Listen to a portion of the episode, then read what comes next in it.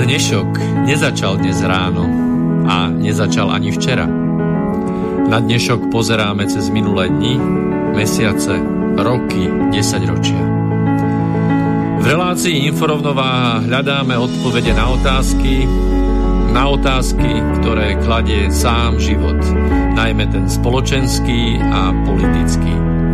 Dnešok totiž naozaj nezačal dnes ráno. Je pokračovaním včerajška, predvčerajška, ba aj udalostí spred päťdesiat, osemdesiat, sto a viac rokov.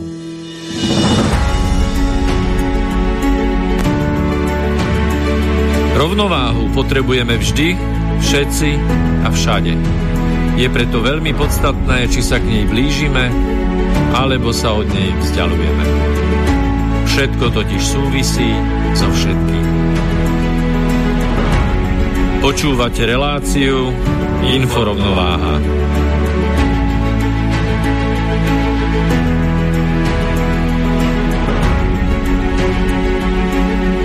Príjemný dobrý večer, vážení poslucháči, osemdesiate deviate pokračovanie relácie Inforovnováha práve začalo. Od mikrofónu vás srdečne zdraví a vítam Miroslav Kantner. Spolu so mnou je v štúdiu dnes vzácny hosť, občiansky aktivista, odborník na všetko, čo súvisí s teplom, predseda spoločenstva vlastníkov bytov, človek, ktorý sa veľmi pričinil o to, aby v bytovom dome v Bratislave, v ktorom býva, zavládli veľmi zaujímavé podmienky, o ktorých dnes budeme určite hovoriť, najmä v súvislosti práve so, s dodávkou a spotrebou tepla. Veľmi som rád, že s nami sedí v štúdiu pán inžinier Miroslav Verčimák. Dobrý večer, prajem. Prvú otázku, ale pán Verčimák, nedám vám. Prvú otázku dám nášmu stálemu kolegovi, s ktorým sa veľmi často stretávame práve pri riešení otázok okolo, okolo ekonomiky, pretože, pretože mám pocit, že to, čo budeme dnes rozoberať, veľmi úzko súvisí s tým, aký je vývoj na svetovom trhu a vývoj všeobecne v oblasti energií. Mali by sme mať na telefóne e, Dušana Doliaka. Duško, počujeme sa? Ahoj, Miky, počujeme. Veľmi pekný večer ti prajem. Ja iba jednu otázku, poprosím ťa.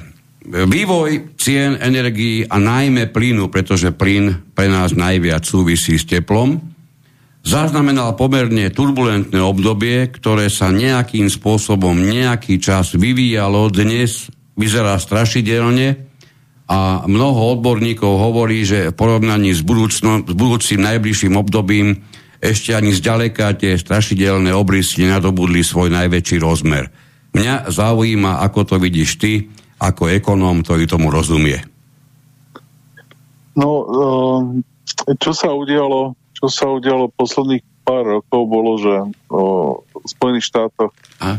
sa ťažila netradičná ropa a vedľajší produkt bola ťažba plynu. Hej? Čiže nejaký vedľajší produkt pri ťažbe ropy bol plyn, ktorý, oni mali ho prebytok a ho stláčali Američania a snažili sa ho exportovať všade do svete, do sveta.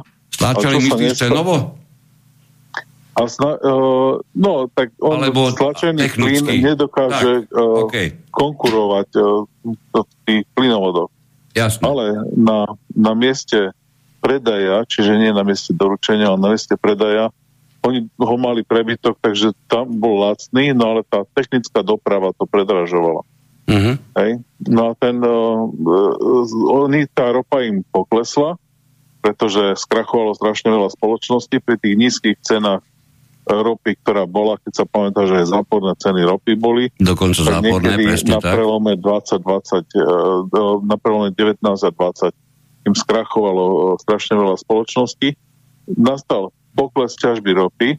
Ten vedľajší produkt klesol dokonca o nejakých skoro dvadsať percent. Hej. To je z, z nejakých stopäť uh, miliard kubických stôp za deň. Im to kles, kleslo no tak ke, kecam, o, o desať percent. Hej. Na nejakých povedzme deväťdesiatpäť percent to kleslo za, za pol roka. Mm-hmm. Hej, no to spôsobilo samozrejme rast uh, ceny plynu a uh, a odrazilo sa to na svetových cenách plynu, hej? Čiže nie na miestnych cenách plynu, a treba povedať, že to sú spotové ceny, za ktoré sa väčšinou nenakupuje plyn. A väčšina väčšina firiem a väčšina štátov má dlhodobé zmluvy. Jasné. Ale európska politika si povedali, že nie, že oni nepôjdu s Ruskom desaťročné kontrakty, mm-hmm. ale že si budú kupovať vlastný plyn na svetových trhoch. Znížili tá závislosť na Rusko a stalo sa to, že keď vyskočila cena plynu, tak zrazu ho boli nútení kupovať za tieto uh, vyššie ceny a už potom uletela tá cena plynu. Hej, čiže je to technická záležitosť, čo sa odohrala vo svete. Čiže keď to vyhodnotím ako, ako laik, hej? No. Aby, aby, aby to moje laici porozumeli, aj keď si myslím, že si hovoril pekne zrozumiteľne, pre istotu.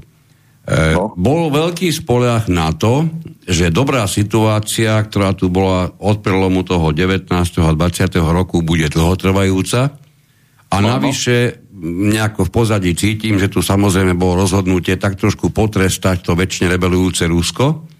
Čiže, čiže logicky z ruskej strany objednáme toho výrazne menej, aby sme poškodili ich záujmy, lebo o tie nám nejde. My, my, my sa samozrejme staráme úplne iné záujmy. My máme predsa západnú orientáciu.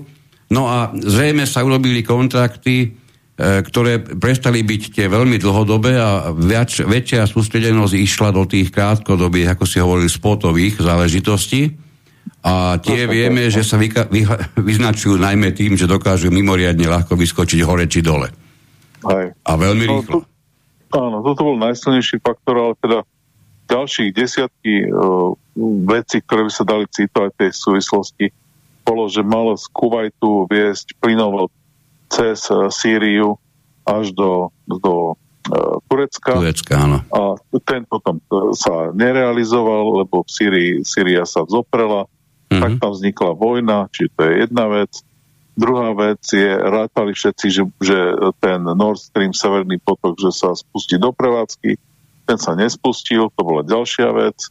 Hm. Ďalšia vec, že Rusi, keď zistili, že akú zlú situáciu s plynom máme v Európe, tak na tri dni, čo im zmluva umožňuje, vyhlásili rekonštrukciu nejakú hm. a proste po tri dni len spozdili tie objemy. No a ešte sme mali, keď sa pamätáš, niekedy v novembri takých týždeň, že bola strašná zima, čo tiež spôsobí vyčerpanie tých zásobníkov. Čiže tá kombinácia toho všetkého, mm-hmm. čo sa deje, plus nejaké samozrejme štyri najväčšie európske e, plynovody vedú niekde z Maroka a z Alžírska a z Libie do Európy, do tej kontinentálnej časti, či nie.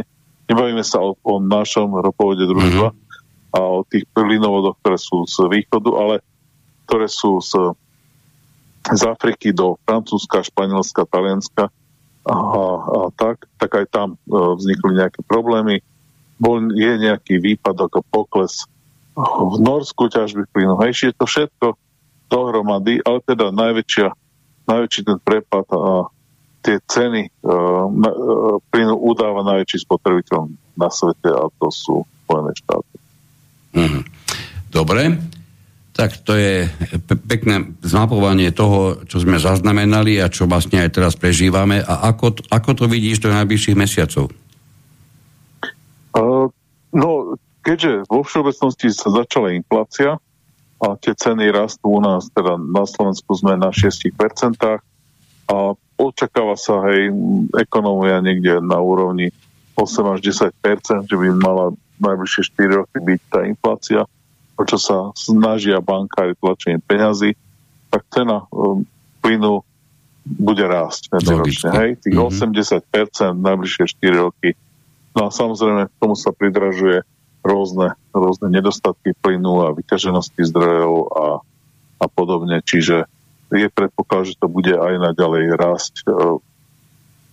Čiže nie, súčasná cena plynu je veľmi vysoká, môže chvíľočku klesať, mm-hmm. áno, ale zase už nie výrazne, bude sa plus minus držať a do dvoch, do troch rokov najneskôršie sa dorastie na súčasnú úroveň, čiže tá e, a samozrejme tí, tí čo predávajú ten plyn a tí regulátori, tak budú sa snažiť nehybať to cenu hore-dole a asi už to nechajú na súčasnej úrovni. A behom dvoch, troch rokov sa to zase pohne smerom hore, aj pre malo spotrebiteľov. Čiže keď to, keď to pre, opäť preložím do slovenčiny, nejaké e, pekné zajtračky v tejto oblasti zrejme nemusíme očakávať. Určite nie, určite nie. A hlavne teda Rusi medzičasom sa preorientovali na Čínu, mm-hmm. áno, a, a tým pádom aj dosť veľa toho plynu, ktoré v budúcnosti sme mohli do Európy dovážať, tak zdá sa, že bude smerovať niekam inam.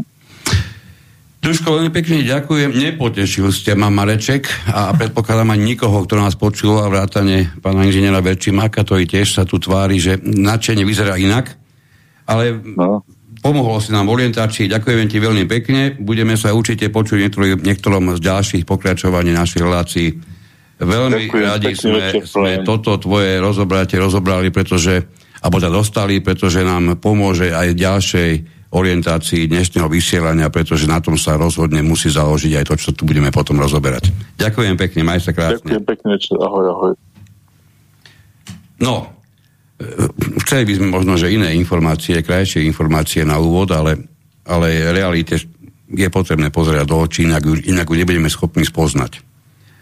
Ako, ako vidíte, pán Verčimák, realitu v súvislosti s dodávkou tepla do bytov, keď hovoríme o bytových domoch, lebo dnes budeme hovoriť najmä o nich, nechceme sa baviť na inú úroveň, je to veľmi široká problematika sama o sebe už táto. Ja viem, že teraz mnohí budú možno že sklamaní, že nebavíme sa aj o rodinných domoch alebo iných, iných súvislostiach. Naozaj je to ťažká problematika, veľká, široká. Budeme radi, ak ju vôbec stihneme celú, celú poňať. Čiže máme tu problematiku dodávky tepla do bytov. Ako, ako túto dodávku alebo celú túto problematiku vy vnímate ako človek, ktorý sa tým dlhodobo zaoberá? Tak dodávka tepla do bytov, to je téma, ktorá je niekedy až záhadou, pretože musíme rešpektovať nejaký historický vývoj, ktorý tu nastal na Slovensku. V minulosti bola, bolo zabezpečované vykurovanie bytov a bytových domov cez centrálne zdroje, ktoré boli, plyn bol dotovaný, nebol problém. Zmenila sa situácia vo vlastníctve bytových domov a bytov. V podstate štát sa zbavil svojej teda povinnosti o, o udržiavanie bytov, popredávali sa byty, ľudia si nakúpili a ostali vlastne pred realitou, ktorú musia sa teraz riešiť. Boli, dostali dva spôsoby zabezpečovania, vykurovania a prípravy teplej vody. Jednak cez centrálne zdroje, ktoré v podstate sú vo vlastníctve tých obcí, väčšinou obcí a miest, a sú prenajaté pre podnikajúce subjekty, ktoré sú väčšinou zo zahraničia. A druhá možnosť je, že bol je segment domových kotolní, kde prevádzku zabezpečuje, zabezpečujú subjekty, ktoré zabezpečujú vlastne správu majetku vlastníkov. Tá domová kotolňa je vo vlastníctve tých vlastníkov. Pokiaľ ju neprenajímajú, tak v podstate majú možnosť teda si riešiť dodávku tepla za, za náklady, ktoré im vzniknú pri tej prevádzke. Pokiaľ ju prenajímajú a pre subjekt, ktorý podniká, tak musia vlastne znášať cenu, ktorá mu vznikne tomu prevádzkovateľovi. Tu už ale hovoríte o prípade, keď takáto domová kotolňa, domovou kotolňou môžeme kľudne označiť aj takú kotolňu, ktorá sa nemusí nachádzať priamo v dome a napríklad vykuruje dva tri bytové domy, lebo také prípady máme, samozrejme na Slovensku nie je ich málo. Čiže do tejto kategórie budeme určite zaraďovať aj takéto, takéto typy vykurovania. A budeme hovoriť o tomto type vykurovania v zásade ako o, o druhom alebo oponentnom oproti centralizovanému zásobovaniu teplom. To je to bežné tzv. Ústredné kúrenie, ktoré prakticky dnes v Všetci, najmä, najmä vo väčších mestách, ale rozhodne aj v menších obciach už dávno poznáte, ktoré sú zabezpečované. Návonok to vyzerá tak, najmenej pracne zo strany vlastníkov, najviac výhodne, pretože s tým nemajú žiadny problém. A ja tomu dodám, toto všetko je pravda a žiaľ Bohu, v rozpore s tým, čo by človek reálne očakával, všetky, všetky naše doterajšie skúmania, a robili sme ich množstvo a pán Verčimák takisto a dokonca niektoré sme robili aj spolu, takže vieme, o čom hovoríme. Tvrdia jedno a to isté, centralizované zásobovanie teplom má množstvo a množstvo výhod a jednu dnes na Slovensku mimoriadne nešťastnú nevýhodu, ktorá neviem, aký, ani si neviem predstaviť spôsob, ako by mohla prestať platiť, a to je tá, že má zbytočne Pre, prehnanú cenu oproti tomu, akú cenu by mohlo centralizované zásobovanie teplom mať. A ten stav je spôsobený najmä tým, čo pán Verčimák spomenul, a to sa týka prenajímania tepelno-technických zariadení, lebo takto je to potrebné pomenovať. Pod týmto rozkošným názvom sa neskrýva nič iné. Treba si najmä predstaviť, že výrobca vyrába teplo v nejakej tej svojej prevádzkárni a takzvanými horúcovodmi. Horúcovod je to preto, lebo, lebo naozaj to, čo prúdi v, tom, v takomto potrubí, má vysokú, vysoké, vysoké tep, vysokú teplotu. Obvykle to má aj väčší priemer, ako potom neskôr, keď to už prichádza do bytových domov, čiže v horúcovode sa rozmiestňuje alebo rozvádza teplo po obci, po, po časti obce, e, tak, že musí sa dostať do tzv. do tzv. Odozdávacej stanice tepla, alebo nazýva sa to bežne ľudovo výmenička. A to preto, lebo, lebo t- tejto výmeničke sa pretransformováva to teplo na teplo, ktoré je vhodné na dodávku pre samotný bytový dom, pretože ak by sa do ňoho dodávalo to pôvodné, ktoré prišlo horúcovodom, tak by to tá, tá rozvodná sieť jednak po ceste do bytových domov, ale najmä tá sieť v samotnom bytovom dome by takúto vysokú teplotu neuniesla, nie je na to konštruovaná. Čiže máme tu odozdávacie stanice tepla, v ktorých sa prakticky, keď to povieme ľudovo, znižuje teplota, a ako pridaná hodnota, ale to dneska, dnes to nechcem veľmi rozoberať, je tam ešte výroba teplej vody, aby sa dostali do tých bytových domov aj teplá voda. Ja by som na dnes, ak sa na mňa nikto nebude hnevať, problematiku teplej vody úplne vynechal, lebo ono je to aj tak kopírovanie problému s teplom a bytočne by sme to rozdelili do dvoch, do dvoch úplne na sebe nezávislých, nezávislých veciach. Pre, pre, vlastne to isté máme aj kotolniach týchto domových, malých, takisto sa v nich vyrába obvykle aj, aj teplá voda. No a teraz poďme sa im pozrieť na to, čo nám tam tú cenu zvyšuje? Tak do roku dvadsaťjeden môžeme povedať, že domové kotolne mali priateľné náklady, čo sa týka cien plynu. A práve v roku dvadsaťjeden vzniká ten problém, ktorý bol opísaný s cenami plynu, kde teda domové kotolne v rámci v rámci trhu ostávajú podľa našej legislatívy ako neregulované subjekty a sú povinné si teda zabezpečovať plyn, palivo na, na trhu teda od dodávateľov, ktorí vlastne majú na to licencie. Zastavme sa pri jednej podstatnej veci, ktorú ste vyslovili, regulované a neregulované. Som si istý, že mnohí a mnohí, či vlastníci bytov, alebo poslucháči, veľmi ťažko takéto problematike rozumejú.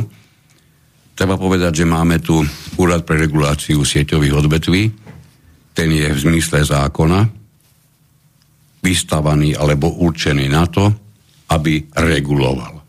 Hej, preto hovoríme o úrade pre reguláciu a, a na základe toho môžeme hovoriť o nejakých subjektoch, že sú regulované alebo ceny sú regulované, alebo naopak nie sú regulované. A tým vyjadrujeme najmä to, že na tie regulované vplýva dopad samotného úradu pre reguláciu sieťových odvetví a to je rozdiel proti tým neregulovaným, kde sa umelo hovorí, tak toto poviem, na tie ÚRSO nemá dopad. No, no vyplýva to táto situácia z legislatívy, ktorá bola prijatá v roku dvetisícdvanásť, kedy vznikol zákon o regulácii a tam boli pomenované subjekty, ktoré budú objektom regulácie a ktoré vlastne sa regulácie ako nezúčastnia. My sme sa pozreli na nejakú takú stručnú analýzu situácie, teda, ktoré tie subjekty sú regulované a ktoré nie podľa tej legislatívy a vychádza nám asi taká tá situácia, že v prvej skupine subjektov je to vlastne, kde je vlastne ochrana regulátora i v cenách plynu pre domácnosti a malé podniky so spotrebou do sto megawatthodín. Celkom je tam nejakých šesť cenových hladín, ktoré závisí od množstva odobratého a spotrebovaného plynu. Toto hovoríte o cenníku es pé pé prakticky. Áno, v podstate je to u všetkých, u všetkých tých dodávateľov, áno. Je tá, v tej cene plynu je okrem tej komodity je zahrnutá aj cena distribúcie a cena za prepravu a tá je vlastne regulovaná regulátorom pre všetkých, okrem tej komodity. Komodita ostáva vlastne na tých subjektoch, jak sa rozhodnú. V druhej skupine sú práve tí neregulovaní, ktorí majú spotrebu od sto do šesťstoštyridsaťjeden celá štyri megawatthodiny a tam je veľ, veľmi veľa tých subjektov, v podstate podľa nejakých štatistík približne okolo deväť a pol tisíc je subjektov, kde, ktoré, ktoré vlastne podlie, podliehajú tej neregulácii. A tam je osem tých cenových hladín do, do tých sto a potom ešte nad sto sú dve kategórie do tristo a, tristo a potom do tých šesťstoštyridsaťjeden. A tretiu časť subjektov tvoria vlastne veľkoodberatelia z centrálnych zdrojov, ktorí vyrábajú teda aj pre domácnosti, aj pre podniky. A tam tú cenu majú regulátorom upravovanú v rámci regulácie, lebo sú regulovaní. Úrad pre reguláciu sieťových odvetví je vlastne orgán, ktorý by mal chrániť spotrebiteľov pred monopolným postavením týchto dodávateľov a nejakým takým transparentným spôsobom vlastne viesť túto agendu. Bohužiaľ nejako v minulom roku sme spodľahli takej dezilúzii, že vlastne nechali sme sa uchlacholi takzvané, že bolo z úst pracovníkov tohto úradu a ministerstva deklarované, že nehrozí žiadna katastrofa pri cenách, že budú vlastne dorovnané na rok za rok, na ceny za rok platné na rok dvadsať, dvetisícdvadsať a nejaké tie príplatky budú od šesť do dvadsať eur na domácnosť. Lenže to sa týkalo všetko tých regulovaných a o neregulovaných subjektoch sa mlčalo. Samozrejme, všetci prevádzkovateľia týchto domových kotolní mali nejaké zmluvy, ktoré vyplývali z predchádzajúcich období, tak nereflektovali na, na nejakú katastrofu a nechali tie svoje zmluvy doznievať až trebárs do konca roka. Niektorí majú cezročné zmluvy, že ešte v tomto roku majú nejakú nižšiu cenu, ale zasiahne ich navýšenie od sto až do štyristo percent niektoré subjekty majú, takže je to veľmi zlá situácia a myslím si, že teraz následne riešiť tento problém bude veľmi problematické, pretože nie sú zdroje na tie kompenzácie a v podstate ministerstvo alebo respektíve orgány, ktoré majú čo k tomu povedať, hľadajú zdroje, ale nevedia sa zatiaľ zhodnúť na tom, odkiaľ tie peniaze na prípadné kompenzácie. Množstvo Slovenska vie okamžite, kde sa peniaze našli, stačilo menej lotérií možno, ale iné, pán Verčimák, obrovské, vy ste tu otvorili teraz obrovský vé er informácií, ktorých, predpokladám, sa mnohí a mnohí poslucháči tak trošku postrácali. Tí, čo sú doma, samozrejme, to, tejto problematike, tým je úplne jasné, o čom hovoríte. Ja pre istotu, aby sme to mohli zhrnúť aj pre tých, ktorí nie sú odborne zdatní, ale tá téma ich zaujíma.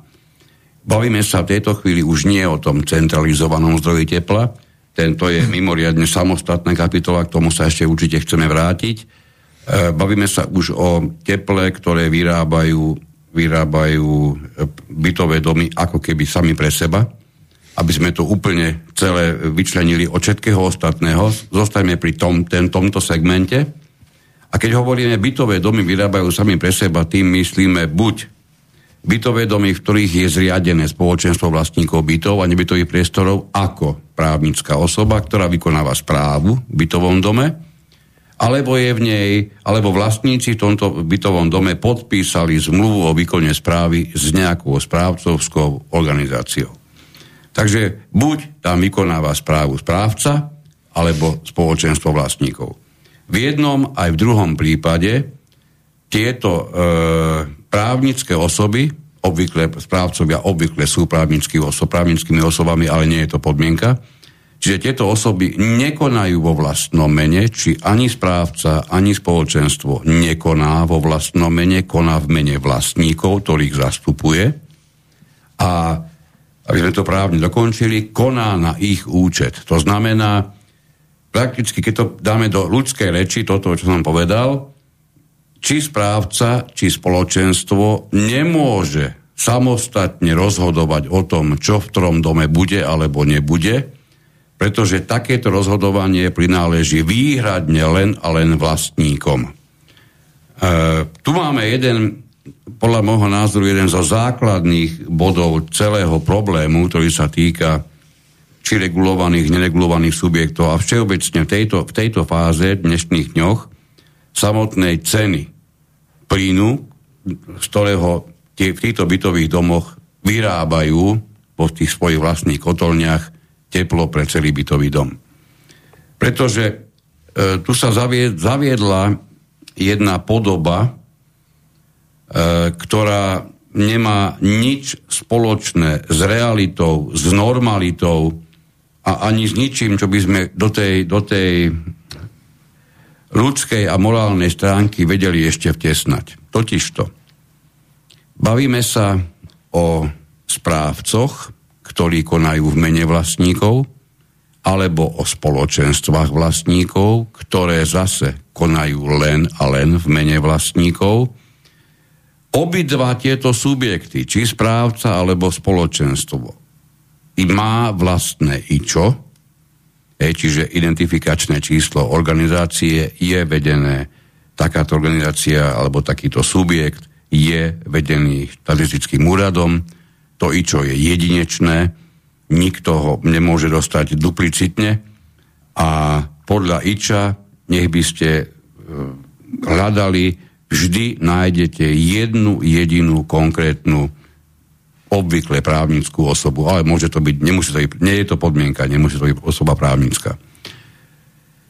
S týmto je spojená jedna chiméra, ktorý, ktorej mnoho ľudí dodnes nevie odolať a dodnes to chápe zle. Ja som si zobral slovo, aby som toto vysvetlil, lebo ja, ja sa veľmi často s týmto problémom v praxi do, e, stretávam a je mi mimoriadne smutno, keď vidím vysoko aj vzdelaných, aj zorientovaných ľudí, ako v tomto majú absolútny chaos a podliehajú žiaľ Bohu, čo musí, čo by som nazval skôr nejakou mediálnym, mediálnym typom propagácie ako skutočne reálnemu pohľadu na, pohľadu na situáciu. Ide o to, že vlastníci bytov sú vďaka tomu, že, že ich zastupuje správca, ktorý má ičo, alebo spoločenstvo vlastníkov, ktoré má svoje ičo. Vďaka tomu títo vlastníci, a teraz počúvajte dobre, nebudete mi veriť, nie sú považovaní za domácnosti. Hej, čiže to teplo, pardon, ten plyn, ktorý, ktorý, vy, ktorý pre takýchto vlastníkov zabezpečuje, ale pozor, v ich mene, nie vo svojom mene, čiže plyn zabezpečuje pre vlastníkov v ich mene buď správca alebo spoločenstvo. Toto spoločenstvo ani tento správca nemôže zabezpečiť v tých najlepších možných cenách, pretože sa automaticky na takýto bytový dom a na, týchto, na túto skupinu odberateľov hladí ako na malé podnikanie a organizácie. Nie preto, že by sme si, nedaj Boh, všetci mysleli, že to jediné, čo robíte s plynom v tých bytoch, je, že, si, že ho zoberiete a predávate ho za rohom výhodnejšie, pretože to by bol opak spotreby plynu v domácnostiach. Keď sa bavíme o tých kotolniach, v ktorých sa plyn dodá a vyrobí sa z neho teplo výhradne a len pre túto jednu skupinu vlastníkov, je, nemôžem sa zbaviť toho dojmu, je, je neuveriteľné, že vôbec niekedy niekto v minulosti nastavil pohľad na túto skupinu vlastníkov ako na subjekt, ktorý nie je domácnosťami. Pritom paradoxne, keď sa bavíme o dodávke elektriny, je, je ab- absurdné, aby si zabezpečovali dodávku elektriny do svojich bytov vlastníci inak ako samostatne. Každý jeden si zabezpečuje vlastné. Hej, neexistuje... Ja, ja nepoznám zatiaľ tie roky, ktoré som činný v tejto oblasti a, a zrejme ani výpar Verčimák, ak nepoznáte nikoho, ktorý by zastupoval celý bytový dom pri dodávke elektriny. Hej. To som skutočne doteraz nezachytil. Nevylučujem ten stav, ale ani si ho neviem predstaviť, ani som ho nezachytil.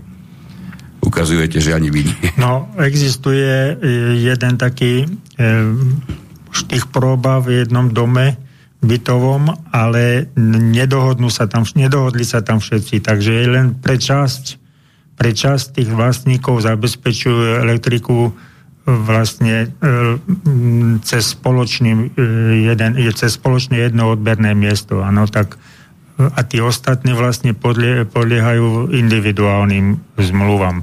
To, čo ste hovorili o, tým, o tom í č e, a to, to je pravda.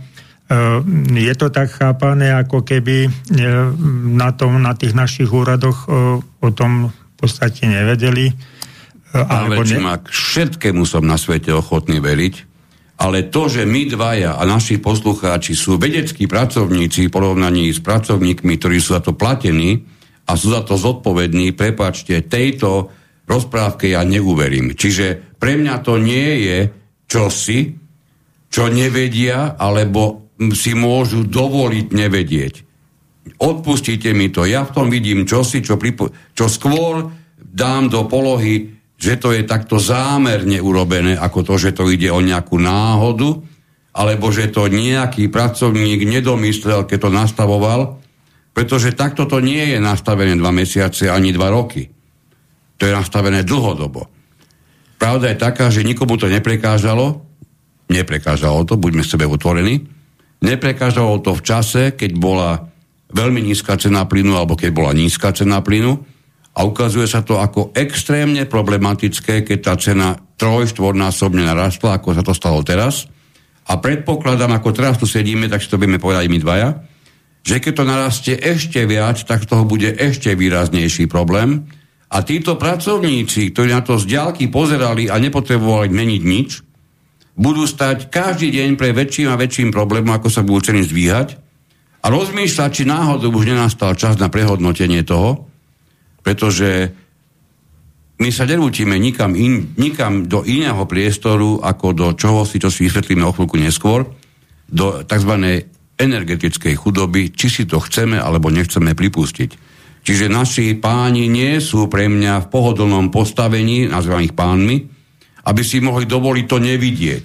Odpustite mi, keď som vám vliezol do myšlienky. Tak sú na to vlastne úrady, ktoré sa tým majú zaoberať.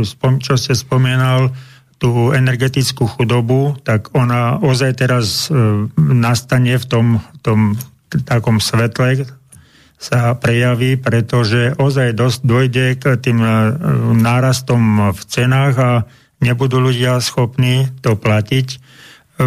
Budú musieť nájsť úrady koncepciu, ktorá zase prinesie veľa tých sociálnych e, takých aspektov, že komu pomôcť, komu nepomôcť, nájsť ten model bude obrovský problém. Pán Verčimák, na toto vám odpoviem veľmi rýchlo.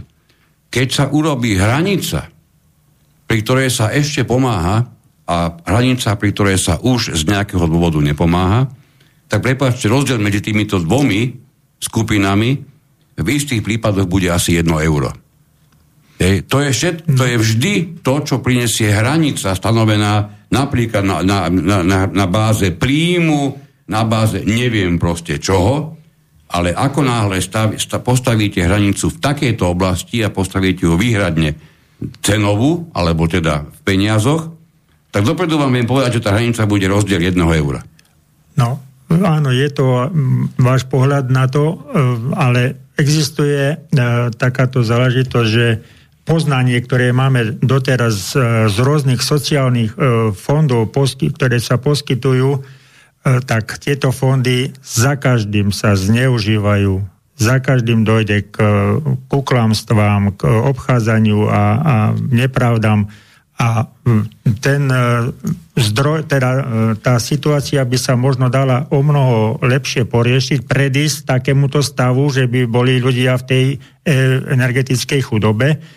A to tým, že by sa správne regulovali, regulovali tie ceny.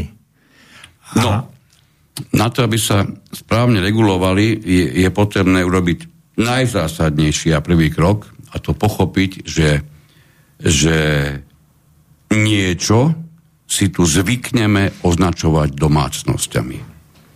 Možno, že by tam bolo lepšie pomenovať to ako maloodber. Pretože tá domácnosť, ten byt, keď už berieme do úvahy, že tu máme nejakú bytovú politiku, že tu máme nejakú sociálnu politiku, že tu máme nejaký skutočný pohľad na problematiku, musíme najprv pochopiť, čo je to domácnosť. Toto nám krásne vysvetlí občiansky zákonník, to ani nemusíme rozoberať. Občiansky zákonník jasne pomenúva, čo je domácnosť. Tu ale nastáva jedna prekerná otázka. Mnohí si zvykli, a som to zachytil dokonca aj od dnešných politikov, dokonca od nejakých, v nejakých médiách som sa musel usmievať, pre Boha, nech mi je to odpustené, redaktorko, ktorý včera ešte nevedel, čo je teplo, dnes sa odborne vyjadruje na tému regulácie plynu, hej, čo je pre mňa absurdita, ale dobre, deje sa to, žiaľ Bohu. A práve tieto poloinformácie sú pre mňa skôr dezinformácie a bolo by veľakrát lepšie od nich úplne upustiť, ako púšťať, púšťať ne, vyslovene blbosti do sveta. Jedna z nich, a pomerne výrazná, je tá, že veď predsa musíme pozerať na tie byty tak, či ho vlastní osoba fyzická alebo napríklad SROčka. Lebo to tu máme, ten pohľad tu je, dokonca aj ja poznám aj vlastníkov samotných, ktorí si toto, bez toho, aby, aby, aby o tom hĺbko uvažovali, ktorí si toto myslia. Ja nevidím rozdiel. Bavíme sa stále o domácnosti. Keď SROčka kúpi byt, aby mal kde bývať nejaký dôležitý pracovník, ten byt je zase len využívaný na bývanie. Ako môže niekomu prekážať, že jeho vlastníkom je SROčka? Je to čistý nezmysel. Býva tam zase len rodina. Čiže ideme sa pozerať na to, kto vlastní byt. A na základe tohoto budeme rozdeľovať medzi, medzi domácnosťami a zrejme opakom domácnosti bude nedomácnosť, no blbosť. Lebo narazíme ešte na ďaleko výraznejší problém, ja si ho dovolím povedať nahlas, lebo ho nepočúvame nikde. Počúvame milióny fantastických informácií od, pardon, polo, polo z nezorientovaných redaktorov a nepočúvame podstatné veci. Ako sa potom v tom prípade, keď sa bavíme o domácnosti alebo nedomácnosti, ako budeme posudzovať byt, v ktorom už druhý rok je to jednoizbový byt, býva v ňom jeden človek a už druhý rok ho využíva na home office. Druhý rok v tomto byte viac pracuje, ako len býva. Druhý rok pracuje v home office pre veľkú skupinu podnikateľov. Budeme sa ešte stále baviť o tom, že náklady na tú elektrínu, ktorú potrebuje do toho počítača, aby mohol robiť home office, je nákladom pre domácnosti. Prepáčte, musím to povedať nahlas, natoľko prihoretí predsa nie sme. Čiže čo ideme posudzovať? Čo ideme pozerať? My sa pozeráme na, na odberateľa, spoločenstvo vlastníkov, prepáčte, nie my, oni. Na spoločenstva vlastníkov a na správcov sa pozeráme ako na veľkoodberateľov, ktorým v žiadnom prípade neprislúcha za dodávku plynu cena domácností, napriek tomu, že oni ten plyn použijú prakticky, ak by sa nevyrábal, ak by sa z neho nevyrábalo teplo a teplá voda, tak môžeme povedať, takmer bez toho, aby s ním čokoľvek urobili, ho posielajú do bytov. Hej? A napriek tomu, že tento fakt je nespochybniteľný, celé roky máme nastavenú legislatívu tak, že tieto byty nie sú chápané ako domácnosti. Ja sa potom musím nahlas pýtať, lebo táto primitívnosť ma rozčuluje a vyrušuje. Potom, keď to nie sú domácnosti, čo to je? Hej, lebo ten, to teplo končí v byte. To teplo, to teplo končí v byte penzistky. Mladé rodiny to byt a končí, áno, je to pravda, aj v byte toho manažéra, ktorý pracuje doma na home office, ktorý, ak by robil o svojej firme, tak to teplo nepotrebuje. Čiže o čom sa tu chceme stále v tomto smere baviť? Áno, ste to popísal veľmi precízne, že jaké, jaké sú vlastne možnosti stavy v tých domácnostiach, ale z pohľadu týchto konzultácií, ktoré v poslednej dobe sme zažili na úradoch, tak také poznania asi, že sa vyhovárajú na stav legislatívy. Ich nezaujíma tieto, takéto podrobné veci, ale aká je spotreba, a podľa tej spotreby sa zaraďuje do cien a bez toho, aby sa skúmalo, že teda, že, či ten bytový dom ako celok, keď má tú domovú kotolňu, či používajú teplo aj pre podnikajúce subjekty, alebo len čisto pre domácnosti, a už sa špekuluje, ako náhle má tam nejakého podnikateľa, alebo aj vlastníctvo, organizácia podnikajúca, tak už je, už nemôže využívať trebárs tie výhodnejšie cenové relácie. Je to zatiaľ v takom štádiu, že sú otvorené teraz legislatívne zákony, aj čo sa týka aj regulácie, aj energetiky, tak bolo doporučené, že sa tým treba zaoberať a tlačiť na na poslancov, aby sa tieto veci poriešili legislatívne, lebo Úrad pre reguláciu sieťových odvetví striktne postupuje podľa doterajších, terajšie platných zákonov. A um, veľmi ťažko, o týchto, o týchto všetkých našich ťažkostiach sú informovaní, ale nemôžu s tým údajne nič spraviť. Ale je to vraj zákonodar, pre zákonodarcov. Takže v podstate aj pre nás ako zo združení ľudí, ktorí sa venujeme týmto záležitostiam, vyplýva taká úloha, že musíme sa v najbližšej dobe viac asi angažovať pre tieto legislatívne zmeny a dať to do poriadku tak, ako presne teraz ten život vyzerá, lebo ozaj to sú zastaralé pohľady týchto terajších úradníkov a v podstate nemôžeme sa dostať cez, cez nejakú bariéru legislatívnu ďalej. Pán Verčimák, ja viem, že vy ste absolvovali množstvo, množstvo stretnutí, rokovaní s politikmi na rôznych úrovniach. Viem, že dokonca sme sa stretli na, na, aj na výbore Pre, pre hospodárske záležitosti, pokiaľ išlo tiež o problematiku tepla. Intenzívne sa tam e, s tým, týmto zaoberáte. Viem, nebudeme to tajiť, e, máte svoje, také slovo, chodníčky až do, až do najvyšších miest, aj na ministerstve. Čiže rozhodne vás nie je možné zaraďovať medzi, medzi ľudí, ktorí nevedia, o čom hovoria tejto súvislosti. A poviem úprimne, to, čo tu teraz v tejto chvíli hovoríte, ak by som nebol počul už predtým od vás, tak to pre mňa znie až takmer strašidelne. Pretože mi tu hovoríte o nejaké legislatívnej bariére a ja si dovolím povedať, že my máme úplne inú bariéru ako legislatívnu. Ak by sme si mali všímať na Slovensku akú, akúkoľvek legislatívu v súvislosti s, s teplom, alebo dodávkou tepla a s tým, čo súvisí s teplom, tak upo- upriamím pozornosť na smernicu Európskej únie číslo dvetisícdvanásť lomeno dvadsaťsedem lomeno EÚ o energetickej efektívnosti.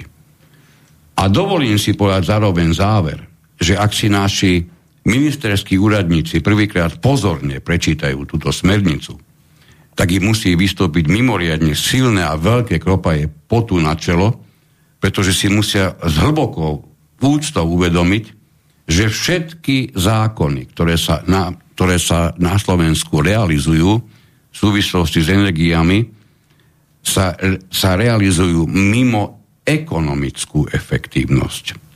Nám chýba pri tom všetkom ekonomická efektívnosť a dovolte mi tu na tomto mieste prehlásiť, pokiaľ by sme sa bavili na úrovni, že som bežný spotrebiteľ, nech mi je to odpustené a v týchto kritických chvíľach, ktoré zažívame teraz a budeme, žiaľ Bohu, ešte určite najbližšie mesiace, to platí ešte viac.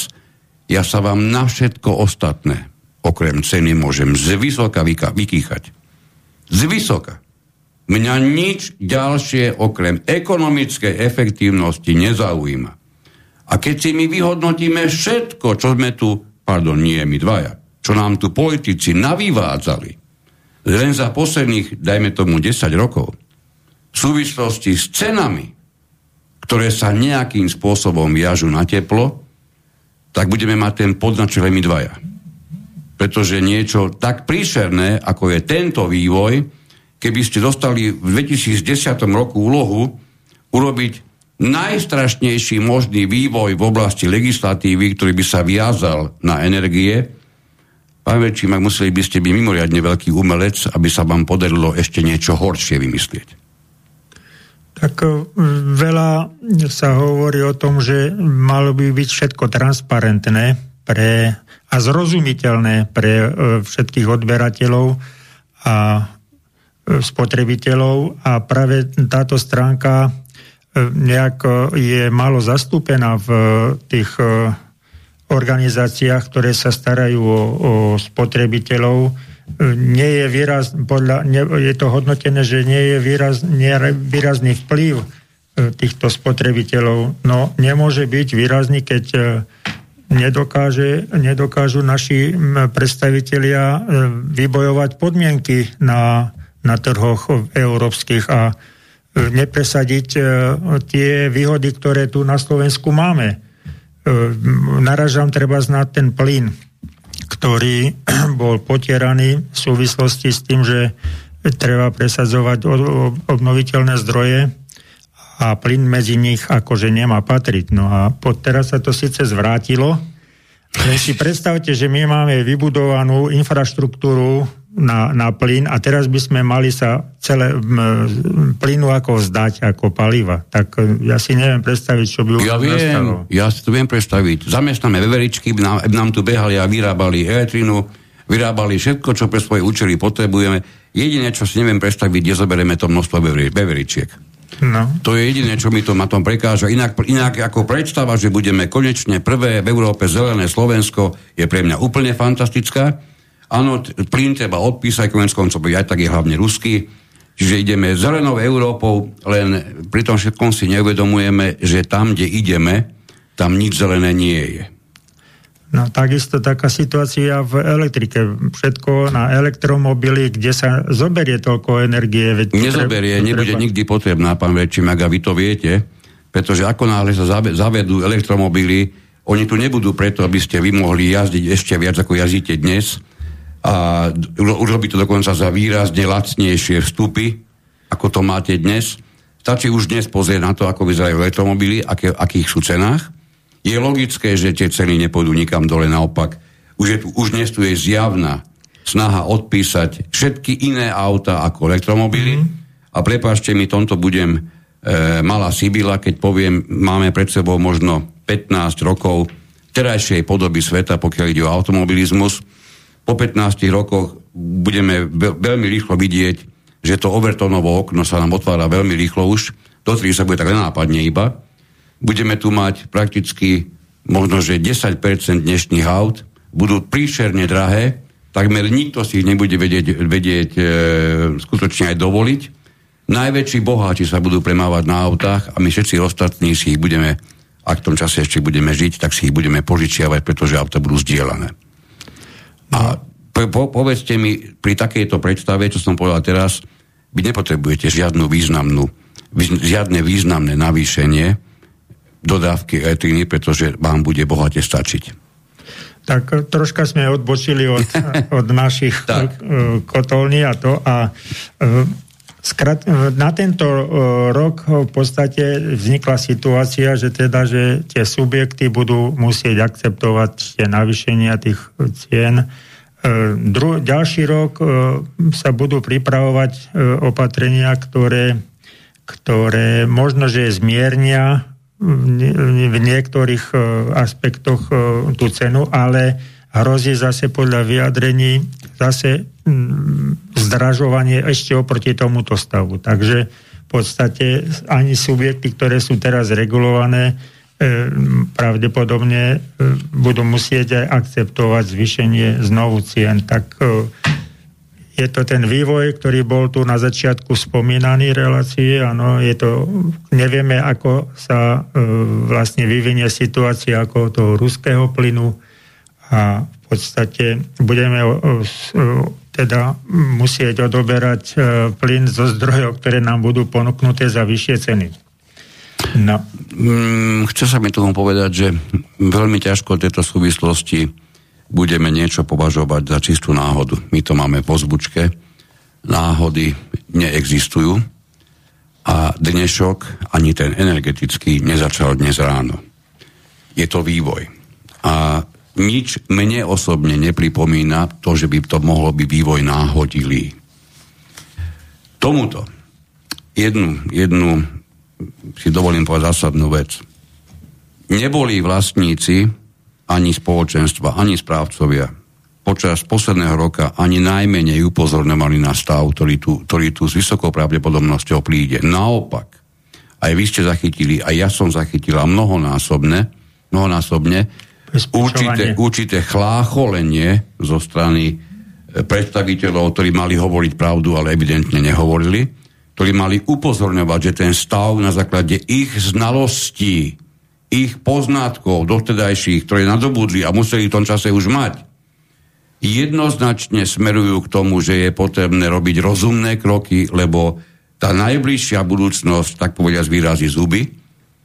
Nič z toho nebolo povedané. Ja to vážne vytýkam, ja to chápem ako mimoriadne vážny nedostatok, ba dokonca až, až takmer zámer, pretože títo istí, nech mi to odpustí, niečo poviem, ale je to jednoducho fakt, ktorý vnímam, takmer títo istí dnes vo veľkom hulákajú, že ľudia niečo podcenili a neobjednali si včas a za dobré ceny a podobne. Pre mňa toto, prepáčte, je, ja to dokážem označiť jedným jediným slovom, to je pre mňa čisté svinstvo.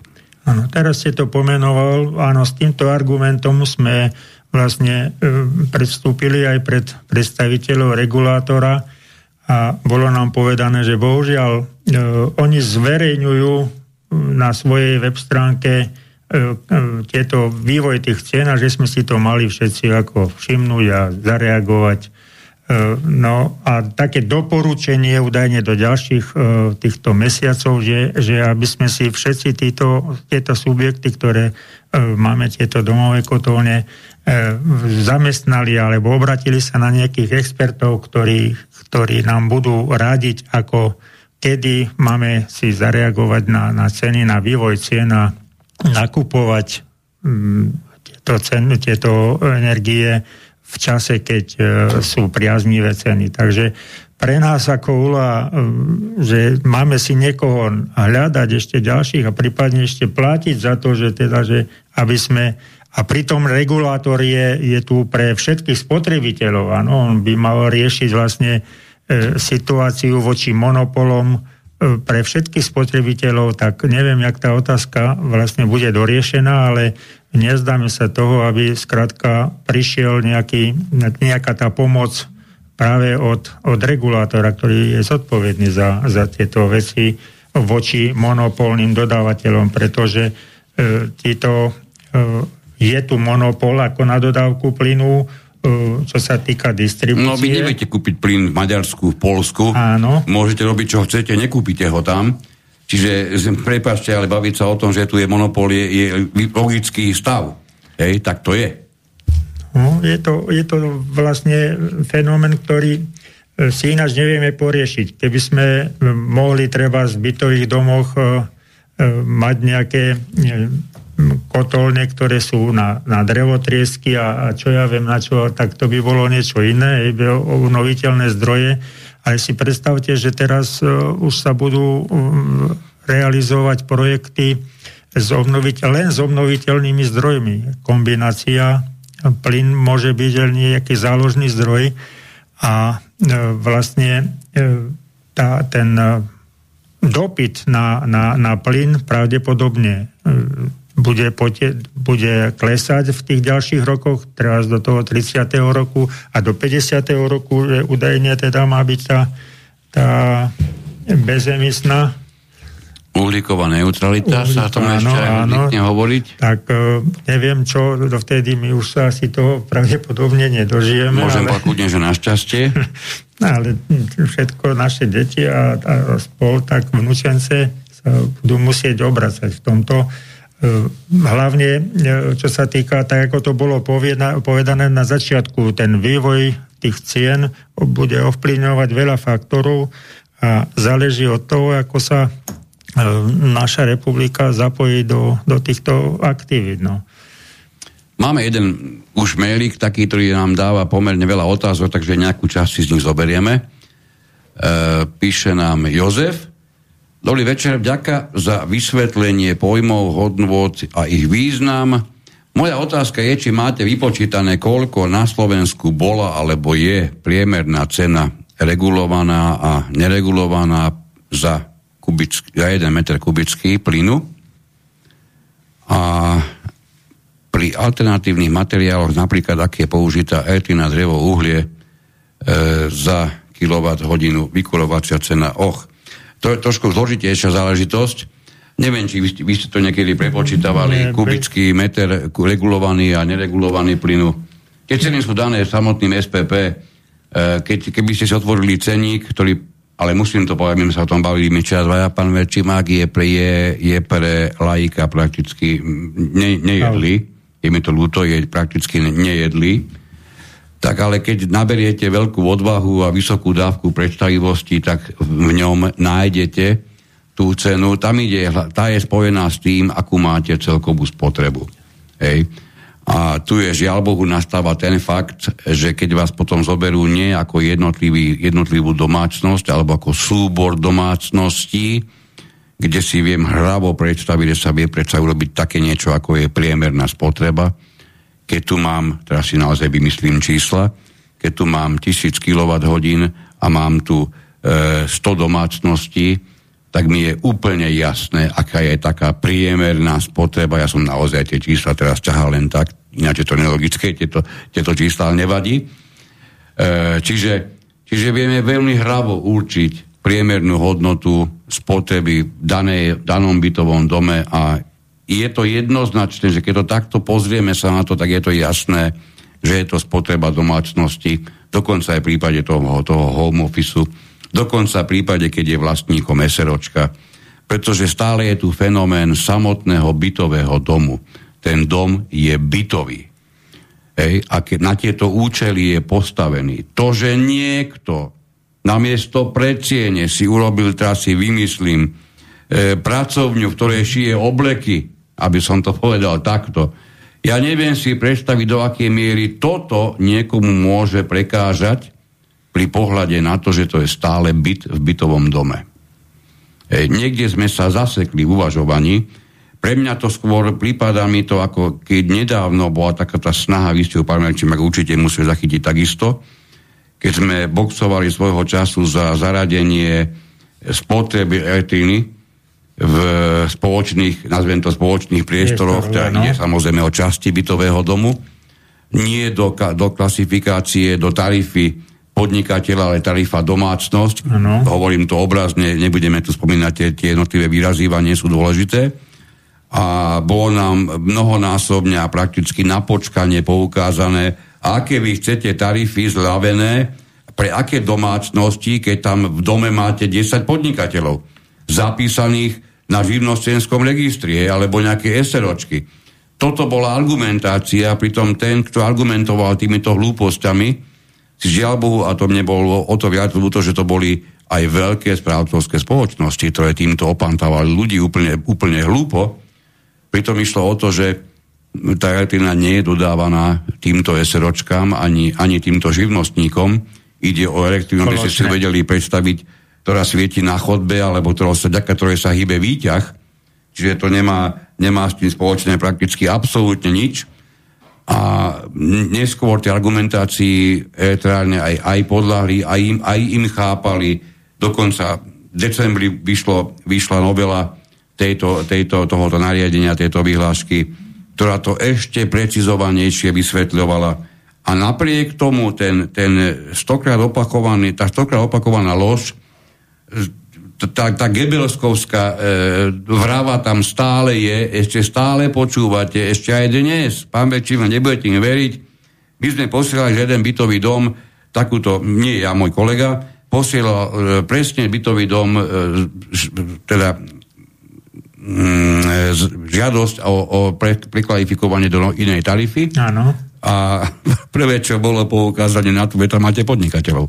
E, čiže tu je stále snaha, je, zase poviem čosi, čo mi odpustíte, ľudia, ktorí ste pri tom blízko, tu je snaha vytrieskať zo všetkého, čo sa len z toho vytrieskať dá. A tie, tie subjektívne pohľady tých ľudí, ktorí o tom rozhodujú, lebo, ale je to prenesené, sa obracajú na nejakú legislatívu. Vždycky, keď nejaký problém na, upozorníme, však v legislatíve je to takto. Áno, ste subjekt, že tam máte podnikateľov, automaticky nemôžete tú, tú tarifu dostať. Pritom, prepáčte, keď dokáže skupina poslancov meniť ústavu, na to vám stačí, ne, prepáčte, deväťdesiat niekedy sotva zorientovaných ľudí, aby zmenili ústavu, dokonca viacnásobne, dokonca nezmyselne, dokonca čiste vo svoj prospech, lebo to všetko sme tu už v minulosti mali. Keď toto dokážu urobiť, dovolte moje smelé tvrdenie, dokážu zmeniť akýkoľvek zákon, prakticky na počkanie, lebo sme toho boli svedkami aj za posledné dva roky pomerne častokrát, keď dokonca prišli hlasovať vla... poslanci, ktorí mali diagnostikovaný COVID.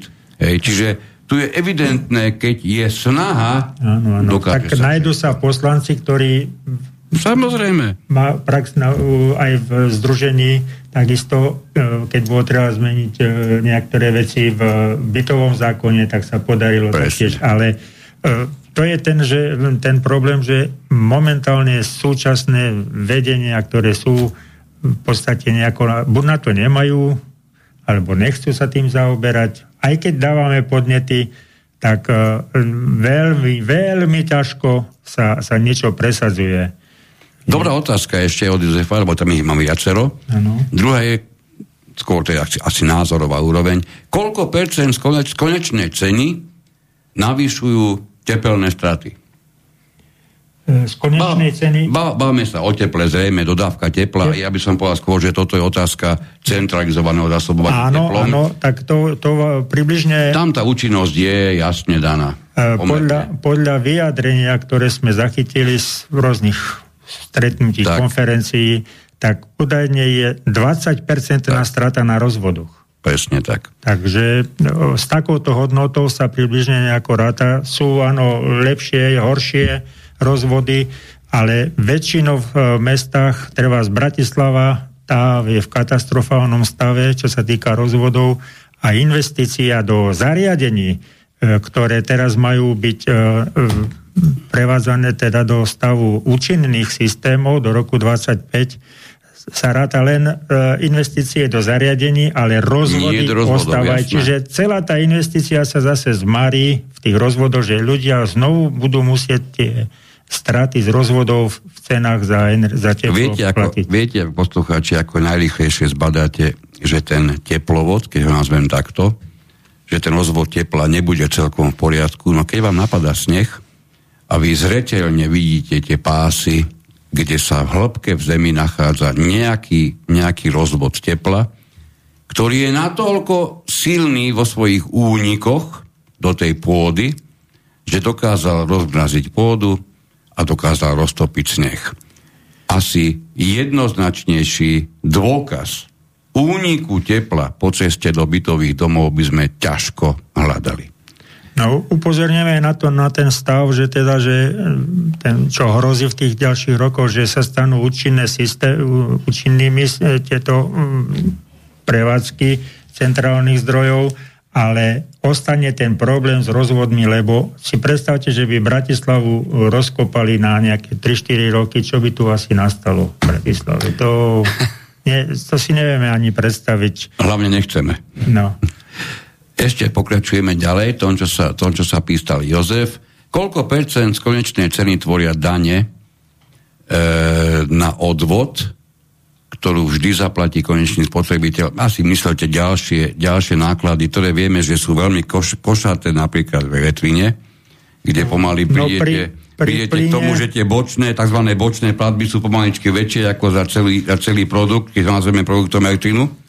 Pri plyne stanovená, tá hodnota sa nemenila, odkedy vymysleli tú daň. Myslím, že je tam jeden tridsaťdva eur za megawatt hodinu, alebo tak nejako. Presne, tak. Nejak jeden tridsaťdva. Áno, áno, a ja to takto vnímam.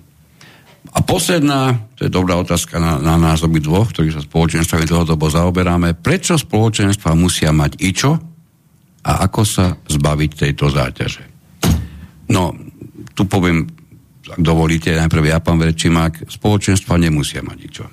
Spoločenstva dokonca vôbec nemusia byť chápané ako právnické osoby, pretože pre mňa je tento inštitút na jednej strane určite užitočný v bytových domoch, kde spoločenstva vlastníkov fungujú, kde je vynikajúci predseda, poznáme ich X. Tam, kde to takto je nastavené, je to fantastický stav a ja by som bol ten posledný, čo by na ňom niečo chcel zmeniť.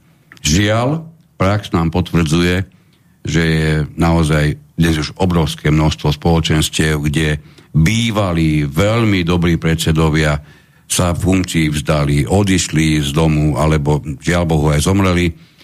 A tie spoločenstva dnes sa ocitli v takom nejakom vzduchopriestore, kde takmer nikto tú, tú pomyselnú rukavicu poriadne zo zeme nedvihol. Menia sa tam pre, predsedovia pomaly každý rok. Všetci dopadajú rovnako zle. Čiže také spoločenstva potom odozdávajú veľmi často veľkú časť svojej, svojej práce, svojej agendy, svojej správy, najmä na, na cudzie subjekty. A tam už začína otázka, do akej miery má existovať spoločenstvo, ktoré nedokáže zabezpečovať. Mnohokrát, je mi to ľúto, musím to povedať, ani len platby v banke.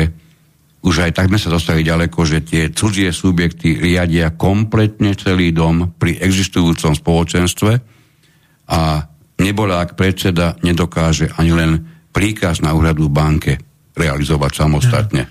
To potvrdzujem tie vaše slova, áno, tá situácia je rôzna a má svoje teda špecifika, kde, v ktorej lokalite, alebo tak ako ste hovoril, že vlastne odchádza tá generácia predchádzajúcich dobrých teda predsedov a, a kam to bude smerovať, je ťažko dneska ešte odhadnúť, ale pravdepodobne, tak ako ste naznačil, že, že tá správa musí prejsť do profesionálnych rúk a pravdepodobne sa dostaneme do tej situácie, aká bola v minulosti, že vlastne ten, boli len správcovia a neboli spoločenstva, lebo keď si zoberieme, že koľko je aktívnych tých spoločenstiev, koľko je zaregistrovaných a, a a, a niekde sa nevedia ani, ani zísť, ani rozhodnúť o, o svojom spoločnom majetku, tak je to... No, veď to. Možno, že, možno, že fakt sa to spraví, takže tými školeniami a, a sa vyškolí ten personál na to, aby sa tá správa pohľa ďalej. A... Viete, pre mňa je, je naozaj mimoriadne zarážajúci stav, keď človek si uvedomí, na to, aby ste ako správca mohli spravovať aj najmenší bytový dom, čo sú štyri byty, na to musíte absolvovať pomerne rozsiahle vzdelanie, ktoré, ktoré, ktoré je akreditované na ministerstve. Vy ho nemôžete ne, neabsolvovať v rozsahu deväťdesiat hodín, kde si dovolím povedať, nikto z vás správcu neurobí, ale nejaké základy sa na vás nalepia, rozhodne áno, ale aspoň to absolvujete a je to, je to základ, aby ste mohli byť ako správca zapísaní do zoznamu správcov. Bez, ak tam nie ste zapísaní, nemôžete vykonávať správcu bytového domu. A v porovnaní s týmto, to je taký krásny paradox, máme bytový dom, kde je tristo bytov, kde je hodnota toho domu tridsať miliónov eur, a predseda, ktorý vedie spoločenstvo v takomto bytovom dome založené, nemusí mať dokončenú ani základnú školu. Niečo nám tu vyrazilo dekel, a to mm. veľmi výrazne. Tak, k tomu, čo hovoríte, Jozef, ja by som bol ten posledný, ktorý ide odoberať spoločenstvám ičo, ale je potrebné to vyhodnotiť tak, že je to v každom prípade fiktívna právnická osoba, pretože je to právnická osoba, ktorá nemusí vlastniť absolútne žiadny majetok. Spoločenstvo vlastníkov, aj v prípade, keď, keď vlastníci kúpili počítač, na ktorom pracuje predseda, ak ho kúpili z fondu oprav, tak tento počítač nie je v majetku spoločenstva. To je jedna zásadná vec, ktorú treba v každom prípade pochopiť. No ale keďže dnes sa bavíme o teple, nie o spoločenstvách, prídeme naspäť tejto problematike. Dáme si, dáme si, dáme si pesničku a po nej prizveme do, do debaty ešte jedného odborníka, ktorý nám k tomuto určite bude mať čo povedať. Takže sa budeme počuť. Pozerám sa na, trva, na trvanie tej pesničky tri a pol minútky.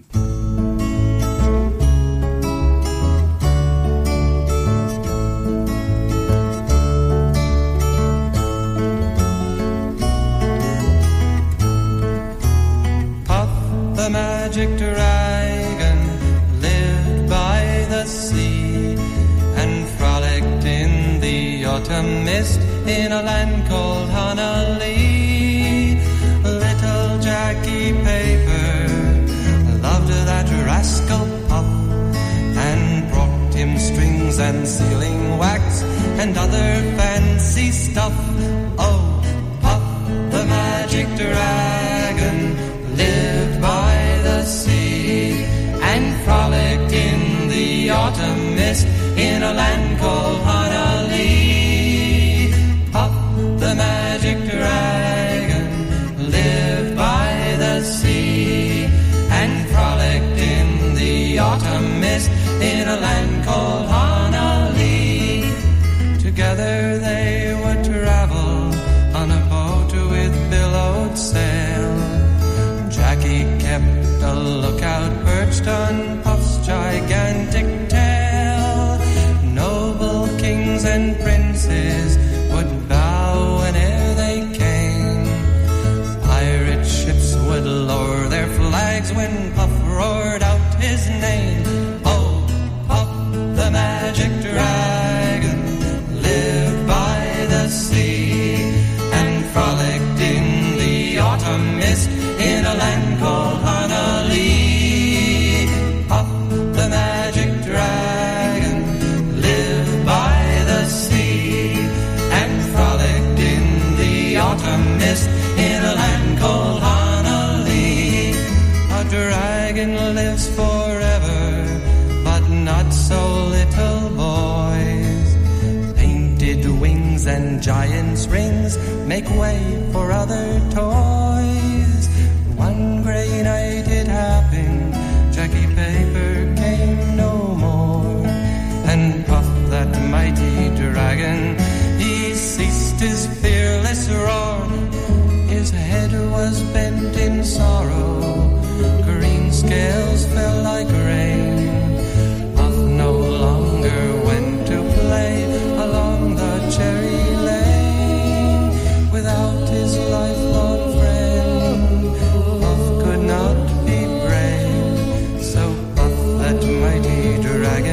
sadly slipped into his cave. Oh, Puff the magic dragon lived by the sea and frolicked in the autumn mist in a land called Honolulu. Puff the magic dragon lived by the sea and frolicked in the autumn mist in a land called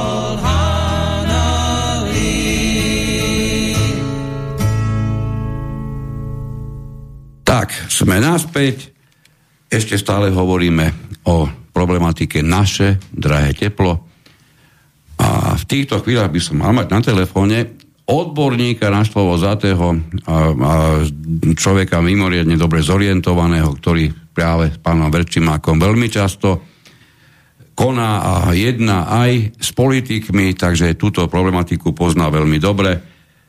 Pán Klechňák, prajem príjemný dobrý večer. Ani dobrý večer, teším sa, že vás počujem takto na diaľku. Moja základná otázka. Vy sa zaoberáte okrem iného, a minimálne viem, že v minulosti ste aj do tejto problematiky vklzli e, nielen energetickými auditmi bytových domov, čo same o sebe by ste nám tu vedeli určite dať mraky čísel, ktoré by pravdepodobne potvrdili to, čo sme tu rozoberali dnes, ale najmä E, veľmi často sa dostávate do pozície e, tých ľudí, ktorí sa o kotolne, ktoré aj pán Verčimák spomínal, starajú, servisujú, prevádzkujú, prevádzkujú ich. E, kde vidíte vy m, problematiku v súvislosti, alebo kde vidíte najväčší problém s, tými, s týmito cenami plynu do týchto kotolní? Pani, trošička sa vrátim naspäť. Veľmi som vás pozorne počúval a začali ste s regulovanými cenami a začíname s tým, čo aj počúvame od našich politikov, že pre, ktoré sú tlmočené týmto ľuďom, ktorí si postavili tieto malé kotolne. Nemali ste tam ísť, lebo vtedy ste boli v cene regulované a teraz ste sa stali neregulovaní. A ja som sa nad tým zamýšľal, že čo to vlastne bola vtedy tá regulovaná cena. Tak predstavte si, že nikto sa z nich nehrabal do neregulovanej ceny, ale zistilo sa, že keď sa kotolňa malá postavila, tak oni dostali tzv. Neregulovanú cenu, ktorá bola nižšia, dobre ma počúvajte, ako regulovaná. A ja sa pýtam, toto bola v minulosti za regulácia. Ako sa to teda takto nazýva?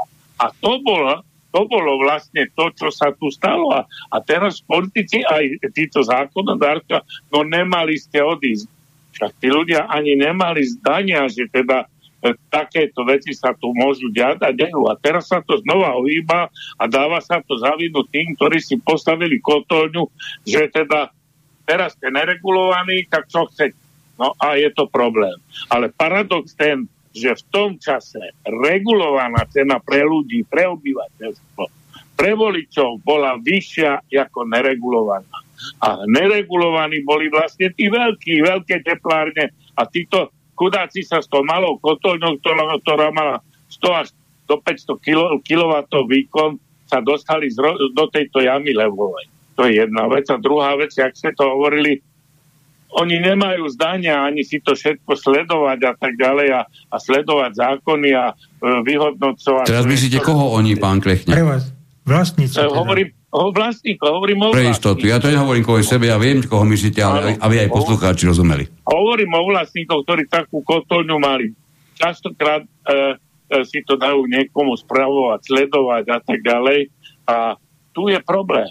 Pretože my, aj keď takéto veci vykonávame pre niektorých ľudí, kde teda robíme dozor a tak ďalej, robíme revízie, hlásenia, všetky tieto súvislosti s tým, aj my sme uzatvárali ceny tiež do istej doby, ale čo bude potom, rozumiete, keď, keďže sa tí kotolne stali neregulovanými, na, na silu, ja hovorím, na silu, tak to je katastrofa. No tak toto je ten problém.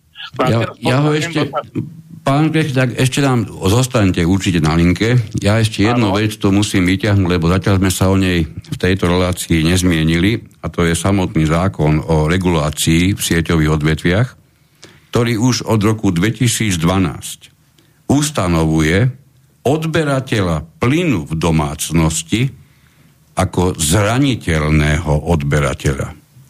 To je čosi, čo sa tu nejako vynecháva, zabúda. Pritom znovu poviem, čo je domácnosť. To je v samotnom tomto zákone, ktorý som spomenul, je, vys- je vysvetlené odkazom na občiansky zákonník. Čiže my tu nemusíme sa trápiť myšlienkami, či je vlastníkom bytu SROčka alebo čokoľvek iné. Tam stačí pozrieť občiansky zákonník.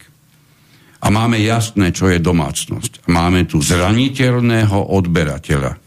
Dnes sa pozeráme, dnes sa pozeráme, ja myslím, že pán Verčimák len minulý roku len štyrikrát sa menila cena plynu.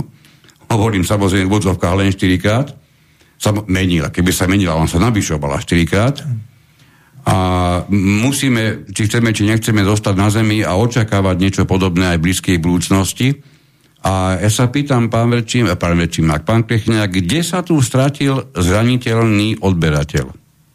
Ja, to ja hovorím, že toto bol vedomý podvod spáchaný na ľuďoch, ináč sa to nedá nazvať. Zraniteľný obyvateľ, pre ktorého bola urobená regulovaná cena, ktorá bola vyššia ako predajná cena. A čo toto je, aká regulovaná cena? Celé desaťročie to išlo takto. Nikomu to nevadilo, až teraz, keď potrebujú náš dobytného baránka, tak to hodia robiť. Je to preto, lebo ste vliezli do komuta medzi malé kotolne. Ale v tom prípade toto, čo, čo hovoríte teraz nahlas, ja ďakujem za vašu úprimnosť. Toto, čo hovoríte, pre mňa ale znamená, ako niekoho, to je, trúfam si povedať, dostatočne zorientovaný tejto problematike, že všetko to, čo sa v súčasnosti nastavilo a čo dokonca títo kompetentní označujú ako tak vám treba, nemali ste si chodiť robiť vlastne kotolne, ako keby všetko bolo v prospech centralizovaného zásobovania teplom. Centralizované zásobovanie teplom, aby sme to aspoň v rýchlosti povedali, sa realizuje lokálne, nedá sa teplo z Košíc preniesť do Bratislavy a naopak, na rozdiel napríklad od elektriny. Čiže všetko je to založené na miestnych, lokálnych výrobcov tepla. Máme na Slovensku šesť štátnych výrobcov a máme tu množstvo menších neštátnych, hej? Ano. Toto vieme. A ano. Ak by to bolo v tejto úrovni, ja budem ten posledný, čo povie, čo len jedno krivé slovo, pretože hlavne s poukázaním na to, že je to v štátnych rukách, malo by to byť aj pre obyvateľstvo výhodné, aj keď veľakrát som už škrípal zubami a táto výhodnosť sa mi niekde strácala, ale keď k týmto výrobcom napočítame medzičlánky, ktoré sa aj na základe toho, čo pán Verčimák hovoril, ja to počiarkujem, prostredníctvom zmluv o prenajme teplotechnických zariadení dostali do rúk najmä zahraničným subjektom alebo aj zahraničným subjektom, tak na ceste tepla od výrobcu máme nejaký medzičlánok, ktorý teplo zásadne nevyrába, ale ho nakupuje a predáva. A my vieme, a pán Pechňák vie ešte viac ako dokoľvek iný, lebo robili množstvo auditov, že tá cena sa navyšuje niekedy až o desiatky percent. Čiže cenu do cé zet té nám jednoznačne zvyšujú medzičlánky a ja si viem veľmi hravo predstaviť život bez tých medzičlánkov alebo ďaleko e, regulovanými medzičlánkami, pretože dnes ten rozdiel je naozaj príšerný, aby bytový dom platil tridsať až štyridsať percent viac len preto, že musí uživiť aj medzičlánok medzi výrobcom a, a samotným bytovým domom. No, máme tu, máme tu čosi, čo pre mňa nesie ale znaky, že celý tento, nazvem to stav, ako keby bol vytvorený v prospech týchto, týchto medzičlánkov, ktoré dnes o to hlasnejšie môžu, môžu poukazovať na to, hovorili sme vám, nerobte si vlastne kotolne. Čo hovoríte na toto vy?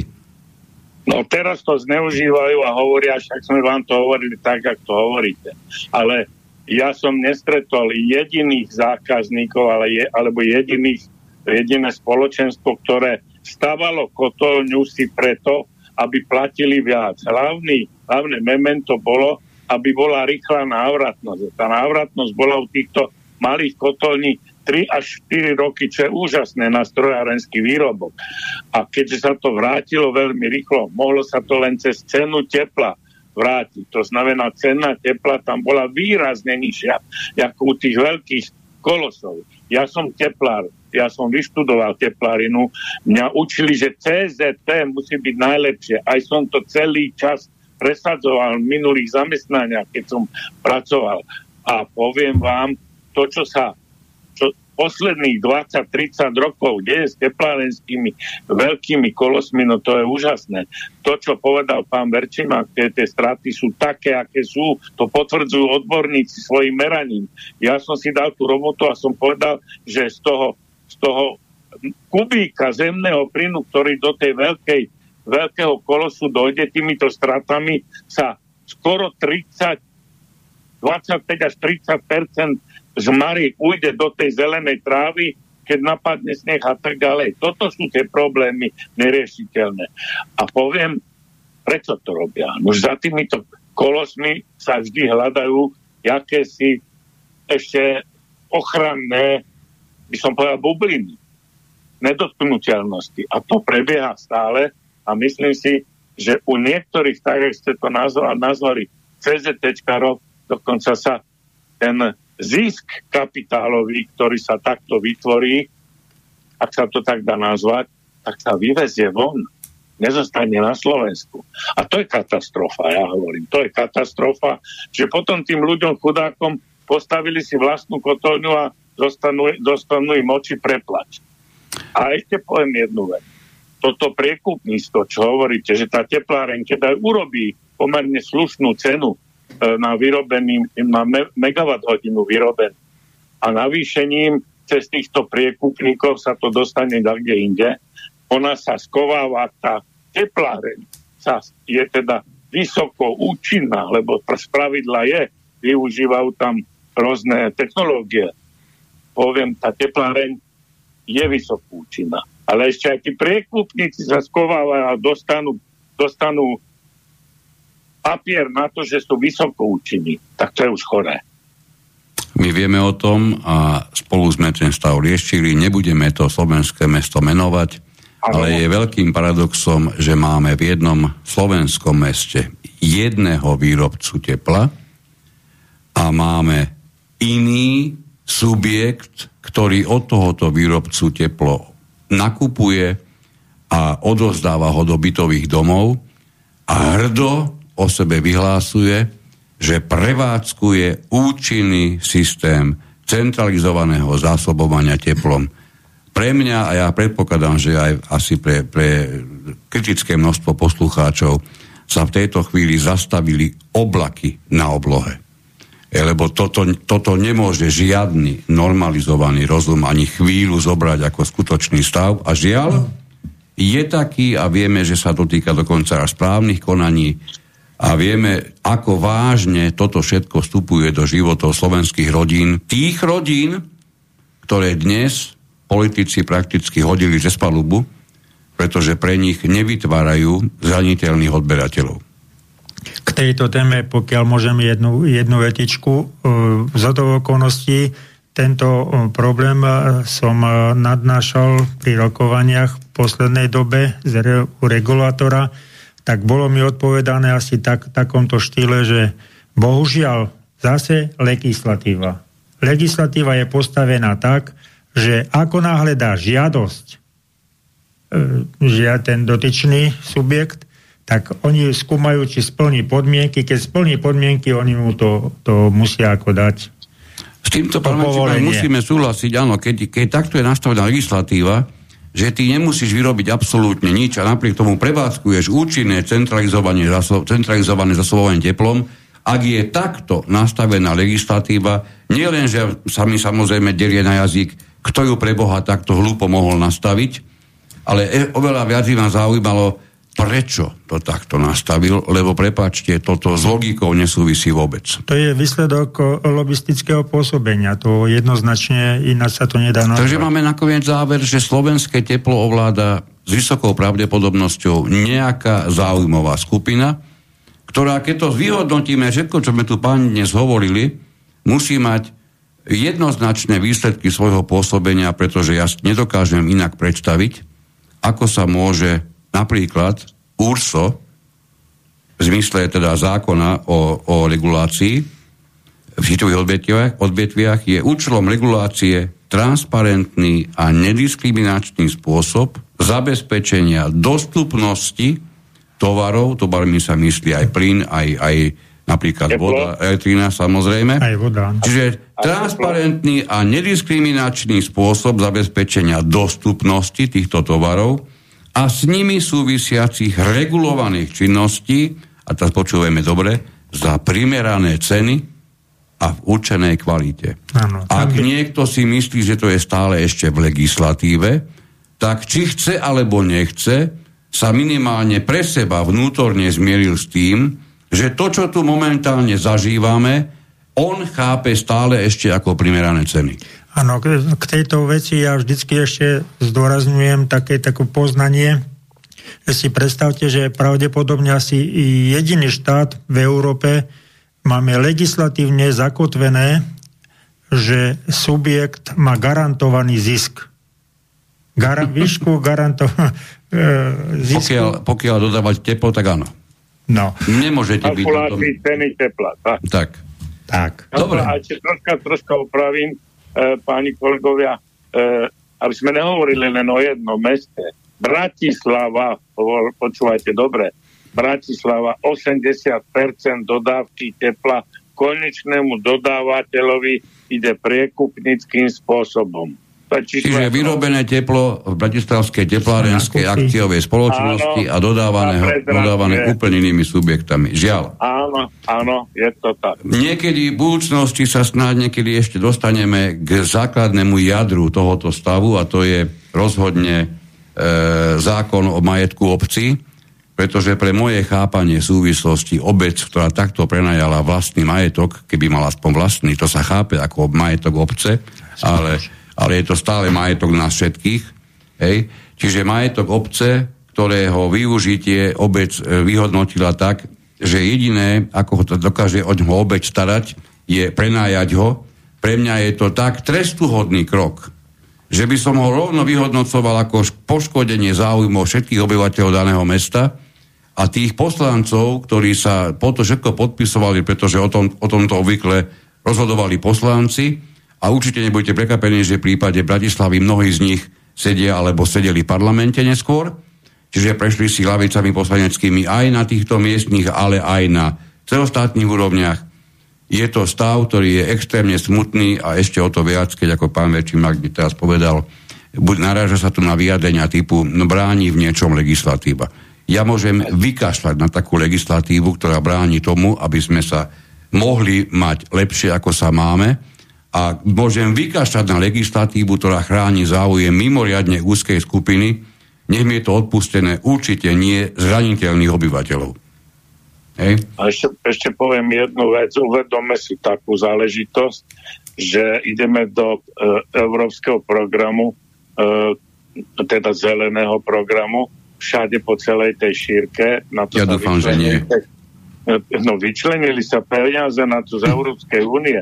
A si predstavte, čo to tu bude, jak to tu bude fungovať v týchto, v týchto veľkých kolosoch. Ja si to neviem predstaviť. Neviem si to predstaviť. Takže to je jedna poznámočka. A keď ste hovorili smernicu dvadsaťsedem Európskej únie, nájdete tam aj takú poznámku, že európske štáty si majú tieto veci prispôsobiť na vlastné tak, podmienky. Presne tak. Áno, áno. Jasné. To...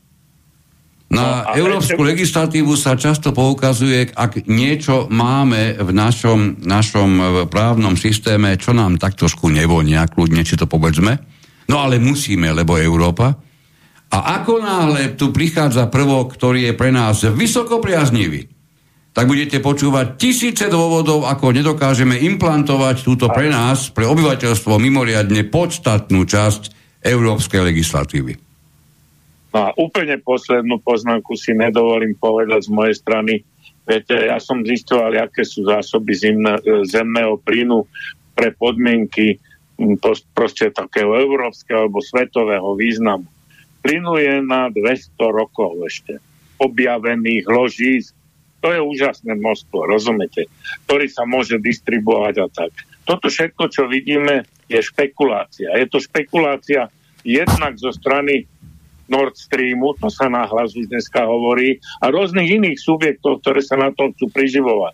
Ale úloha našich politikov a štátnych úradníkov, to kričím stále, je rokovať v rámci Európskej únie, nie samostatne, riešiť problém, dať ho na stôl, pretože vidíme, že tieto vysoké ceny sú aj v iných európskych štátoch. Len tam si musíme uvedomiť, že našich dvesto až tristo percent zvýšenia e, k platu nášho priemerného... Likvidačné pre mnohých, jasné. A, a takému nemeckému je úplne niečo iné. Takže napriek tomu naši úradníci by mali už teraz hovoriť, čo budeme robiť v roku, v roku dvadsaťtri. A nie teraz... Pán Krechňák, vy jednoducho nepočúvate, úradníci to hovoria dennodenne, zodpovedne, priam sa pretekajú, kto bude prvý pri mikrofóne, množstvo a množstvo tlačových konferencií, ja už ich nestačím ani pozerať, tí politici sú mimoriadne zodpovední, ja vám odporúčam, prosím vás, aj si musíte pustiť televízor, lebo pravdepodobne, keď sa pozeráte z okna, tak ich tam neuvidíte.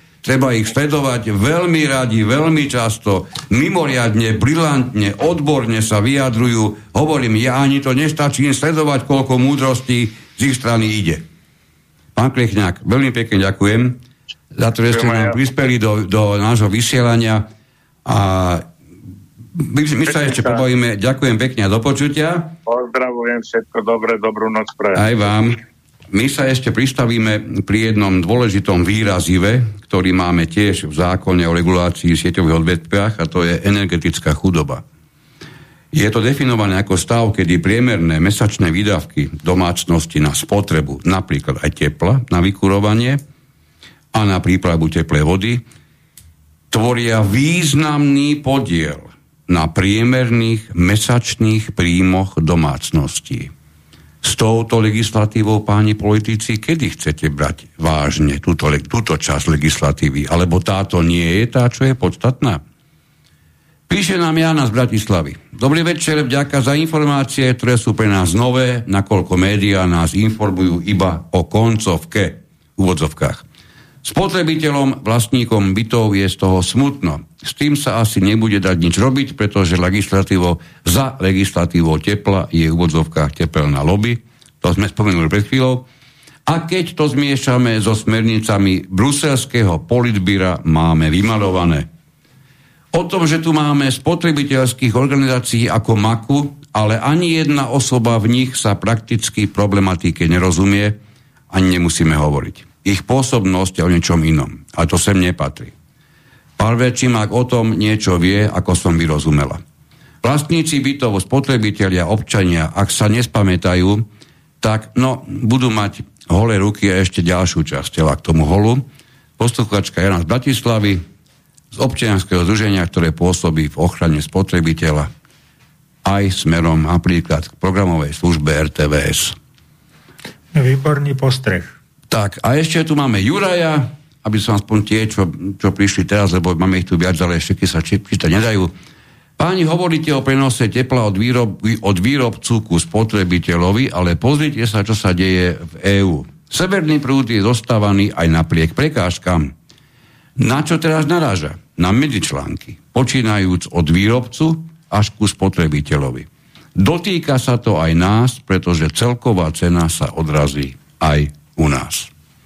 Vyznám, toto som zatiaľ ani veľmi zatiaľ nezaregistroval, ale ak je to Juraj, ktorý nám píše pravidelne, tak som ochotný veriť tomu, že je v tom zorientovaný, pretože množstvo a množstvo informácií od neho dostávame aj na našu mailovú adresu. Tak, mm, pán Verčimák, čo ešte dáme na záver? Máme pár minút. No, troška by som ešte také, také lepšie nálady, aby neboli všetci nejak z toho smutní. No, neviem, ako sa vám toto podarí, ale dajme. No, z tých našich debat, ktoré teraz riešime s predstaviteľmi vlády a, a regulátora, tak vyplýva taká záležitosť, také upokojenie, že budúci rok máme očakávať ešte vyššie ceny. A to ste ma teda upokojili. Ako sú teraz. A predpokladám, že je množstvo poslucháčov, fajn, nič máme krajšie. A pre nás, pre subjekty, ktoré teraz sú neregulované, tak sa chystá nejaká taká legislatíva údajne, kde bude možné, že dobrovoľne sa vlastne prihlásiť za regulovaný subjekt. Ale pritom je veľké upozornenie, že so všetkými plusami aj minusami. Takže v podstate možno sa niektorí... Počkajte, tu sa, tu sa na chvíľku zastavme. Čo si pod tými plusami a mínusmi majú poslucháči predstaviť? No to je asi tak, že pokiaľ sa stane z neregulovaného regulovaný subjekt a náhodou... Tak bude regulovaný aj v prípade, ak to nebude pre neho výhodné. Bude stále musieť znášať podmienky, jasné, ktoré budú stanovené pre regulovaný subjekt a je možné, že niekedy môže nastať aj situácia, že regulovaný subjekt bude mať vyššie ceny, ako má neregulovaný, keď si dokáže ten neregulovaný e, nájsť zdroj a, a dohodu na, na nižšiu cenu. Takže pokiaľ by v, vo vývoji tých cien potom nastala situácia, že sa cena plynu zníži a regulované budú upravené na vyššej hodnote ako neregulovaní, tak budú musieť tieto subjekty znášať e, tento stav. Takže toto je tá nevýhoda, áno, že, že plusy, minusy, plus je to, že, ne, teda, ne, že má nie, istotu lepšiu. Nie je to férové trošku? Je možno férovejšie, ako je to dnes? Áno, je, len potom by bolo potrebné asi upraviť, že dať všetkým možnosť regulovať, uh-huh. áno, uh-huh. všetkým subjektom. A potom, keď by dochádzalo k tomu nárastu cien, tak vlastne by boli postihnutí všetci a, a nikto by sa necítil nejako poškodený. Lebo nemal by v podstate nejaký rozdiel v cenách a hospodáril by s nejakou istotou, že, že mohol by si naplánovať, že, že teda takéto a také náklady mu v, v tej prevádzke vzniknú. Dajme na záver pár konkrétnych čísel, lebo tie, tie naopak sa pri mne, ak celujem tie vaše čísla z vášho bytového domu, tak toto ma naplňa veľa, už veľakrát minulosti optimizmom. Vy ich určite viete z pamäti, nemusíte sa ani do papierov pozerať. Za akou návratnosťou ste rátali vy, keď ste stavali u vás kotolňu? Tak my sme mali návratnosť stanovenú na nejakých päť rokov uh-huh. z toho výpočtu. No, stihli sme to ešte kratšie, nejak štyri a pol roka to bolo. To prílišne. Znamená, že ešte väčšie e, väčší benefit šetri, sme mali. Šetrenia ste zaznamenali, ako, boli, ako bolo pôvodne myslené, hej? Áno, pretože tie... Ale počkajte, štyri a pol roka to znamená dobrých dvadsaťpäť percent ročne. E, no áno, tak toto vyzerá, ale mm-hmm. tie prvé roky totiž nastáva situácia, že, ja hovorím priemerne, že sa neinvestuje e, do, do prevádzky veľa, len tie najnutnejšie veci, lebo zariadenia pracujú bez, bez poruch. Nové, bez poruch uh-huh. Takže v tých prvých rokoch sme získali viacej a tie následné roky uh, prevádzky teda uh, mali sme troška aj uh, vyšší náklad, došlo nejak, oh, vyšlo nejaké čerpadielko a tak, ale to je, to je bežná vec a náklad nebol až taký náročný, ale k čomu došlo, aby, aby som vám to ozrejmil. V podstate my sme sa dostali do, do polohy nákladov približne o päťdesiat percent lacnejšie, ako keby sme to isté teplo, ktoré, ktoré sme si vyrobili a spotrebovali, nakupovali od dodávateľa z centrálneho zdroja. Počkajte, päťdesiat percent a teraz, aby, sme, aby aj tomu aj ostatní rozumeli, nie, že by som ja tomu nechcel vôbec rozumieť, ale pre istotu. Lebo niekedy, niekedy povedané veci je dobre ozrejmovať. Máme nejakú cenu, ktorú ste platili do chvíle, kým ste nepostavili vlastnú kotolňu a prakticky od toho centralizovaného zdroja ste sa v tom momente akoby odpílili, hej, od, odpojili. Ano. Takže vy ste odtedy mali nejakú cenu. Na základe toho prepočtu, čo ste očakávali, ste hrátali s päťročnou návratnosťou, hovorili ste za štyri a pol roka ste to stihli, čiže ešte ste šetrili viac, ako ste pôvodne chceli, ale to ste porovnávali stále ešte s tými pôvodnými cenami.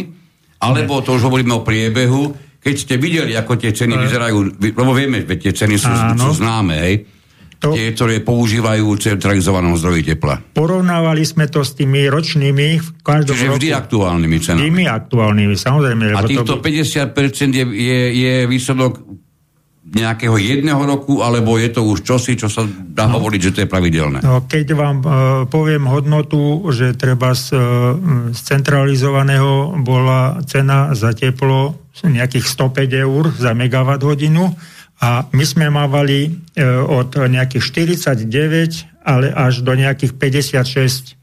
Najviac sme mali päťdesiatšesť za megawatt hodinu. V nákladoch my nemáme cenu domových kotóniach, lebo jasné, domové kotóny vyrábajú bez zisku pri... a len za náklad. Tak, a tu sme pri ďalšom kameni úrazu, na ktorom sa často, na ktorý sa často poukazuje a samozrejme žiaľ nesprávne. Mnohí hovoria, že vy v tejto cene, ktorú považujete za nákladovú cenu, nemáte všetky náklady. No. A to je, to je vlastne to je, argument, ktorý áno, je, je zneužívaný demagogicky. Zase Gebelsovina. Pretože keď ako zaruč, ja ručím za to, že teda, že čo všetko v tých nákladoch máme, každý jeden nákladík, aký len vznikol v súvislosti s prevádzkou, je do toho zarátaný. Áno, niektoré z tých nákladov musia byť realizované cez fond Oprav? Oprav, lebo to je, kotolná je vlastne technické zariadenie budovy, je vo vlastníctve vlastníkov. Spoluvlastníctve všetkých Všet... vlastníkov. Na áno. toto je určený fond oprav, do ktorého vlastníci pravidelne platia áno. mesačne príspevky. Tie náklady sa dajú do takých dvoch skupín rozdeliť, že sú vlastne tie, tie fixné kvazi, ktoré sa realizujú cez ten fond a potom sú variabilné a to sú náklady na, na plyn, na elektriku, na technickú vodu, pokiaľ sa tam inia a prípadne ešte emisie, pokiaľ vznikne nárok na platbu za emisie vzniknuté. No a tieto veci sa spočítajú, náklady z fondu, všetky náklady z týchto priamých nákladov a potom sa porovnáva celková spotreba, výroba a tam vzniká ten, tá cena, ktorú som hovoril od štyridsaťdeväť do päťdesiatšesť, ktorú sme za tých trinásť a pol alebo štrnásť rokov v podstate realizovali. A čiže máte, máte za sebou štrnásť vyhodnotení, si, si ročných hej, vyhodnotení. A nestalo sa vám jedinom roku, že ste boli nevýhodný na tom? Nie, ako vždycky hovoríme, päťdesiatšesť eur sme mali najviac. OK. A nehrozí vám to ani teraz? No teraz nám hrozí to, že, že my vlastne, keď som porovnával minulý rok v náklady na plyn, treba boli dvadsaťštyri tisíc eur, áno, a keby sme teraz e, išli kupovať plyn, tak, tak máme o tri a pol násobok viac, väčšiu cenu za plyn. Vy ste jeden z tých, čiže okolo ktorý... deväťdesiatšesť tisíc len za plyn by sme mm-hmm. dávali. No našťastie máme ešte cezročnú zmluvu, čiže ešte ideme v režime pôvodných e, nízkych cien, a v podstate do pol roka potom budeme zase musieť dohodnúť s dodávateľom no, nejaké nové podmienky. Uvidíme možno, že sa zniží údajne, že koncom apríla, alebo respektíve v apríli, že by malo dojsť k uvoľneniu mm-hmm. týchto cien, lenže ceny sa berú pri plyne za posledných priemer za dvanásť mesiacov. Takže áno, áno. tam sa veľmi tomu nejako nevyhneme. Tam ten priemer veľmi bude škodiť dosť dlhú dobu. No ale v podstate sme dlhoroční odberatelia, máme dobré vzťahy s tým dodávateľom a vždycky sme si dokázali cenu ako dohodnúť priaznivú. Áno, takže niekedy sa nám zdalo, že až, až moc dobre sme na tom s plynom. No, tak prepáčte, ale päťdesiat percent rozdielu je, no, je, je pe, si, aj pre mňa zarážajúci údaj. Si predstavte, údaj. Že keď to teraz za tých štrnásť rokov, tak nám vychádza um, priemerne, že sme okolo štyristo tisíc eur takto získali na, na teple. Tak v tom prípade mi dovolte splniť jednu vec úplne na záver. Keď ste získali štyristo tisíc, nech mi odpúste, čo poviem teraz, keď sa vám tá cena z dvadsaťštyri tisíc, ako ste hovorili, zvýši na tých deväťdesiat tisíc. Ešte stále si to môžete úvodzovkách dovoliť niekoľko rokov takto ťahať a ešte stále ste na tom vysoko ziskoví. No a tie peniaze sme použili na, na iné rekonštrukcie, ktoré sme potrebovali, výťahy nové. Urobili sme stúpačky za tieto peniaze. Úplne všetko sa vymenilo. A ča, máme ešte okolo tristo tisíc teraz na účte, takže m, môžeme si ako ešte niečo dovoliť, ak sa hovorí. E, ľudia ostali celých štrnásť rokov pri tých istých platbách. Nemuselo sa nič upravovať. Mali sme úvery na zateplenie, e, na výmenu okien, to sa všetko posplácalo z týchto spoločných peňazí, ktoré by sme boli aj tak museli zaplatiť tomu dodávateľovi tepla a nemali by sme v podstate nič. Dobre. Úplne posledná otázka.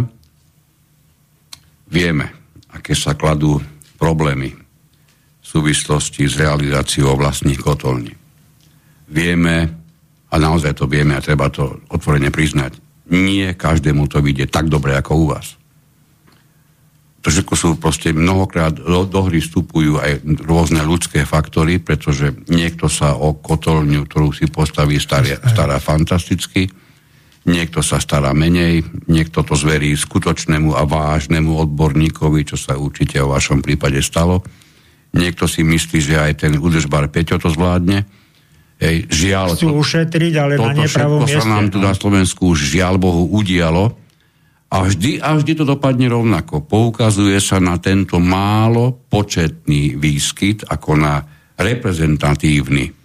Čiže, ak by ste to z dnešnej úrovne vašich znalostí posudzovali, podľa vášho názoru je na Slovensku v tejto situácii, v dnešných dňoch, viac takých kotolní, ktoré by sa dali dostať viac bližšie teda k tomuto vášmu stavu, že ešte máte rok, napríklad zazmluvnenú dobrú cenu, alebo je už viac tých, ktoré sa žiaľ ocitli ako odberatelia za vysoké ceny.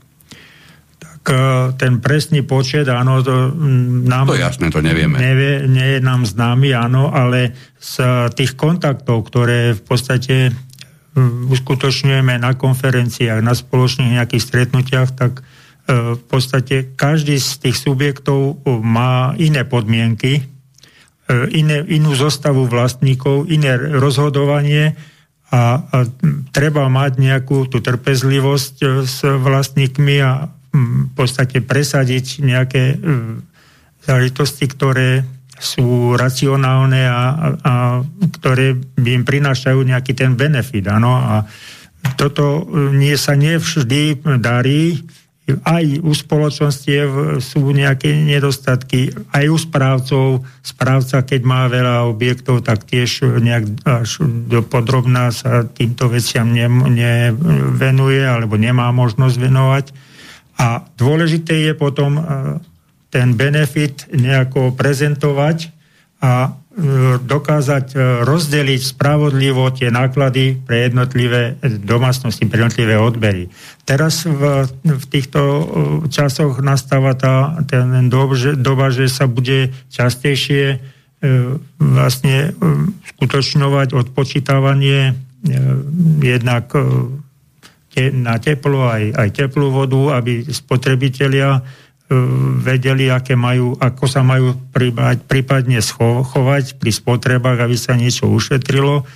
V podstate bude táto doba, keď v podstate technicky sa to bude dať urobiť nejako, ale bude to zase na úkor nejakých finančných prostriedkov, lebo odpočítavať častejšie cez odpočtárske firmy, tam to bude treba mať aj nejaký peniaz.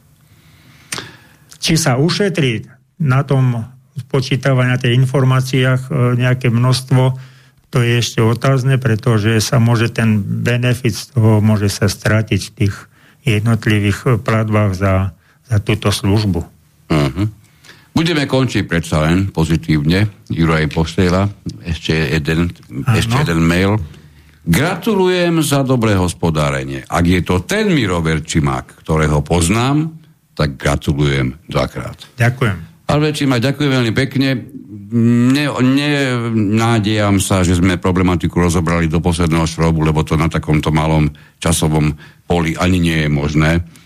To, kde som, si, kde som mal určitú ašpiráciu, že zásadné veci sa nám, sa nám dúfam podarí vysvetliť, tak to som si istý, tým, tým sme si prešli.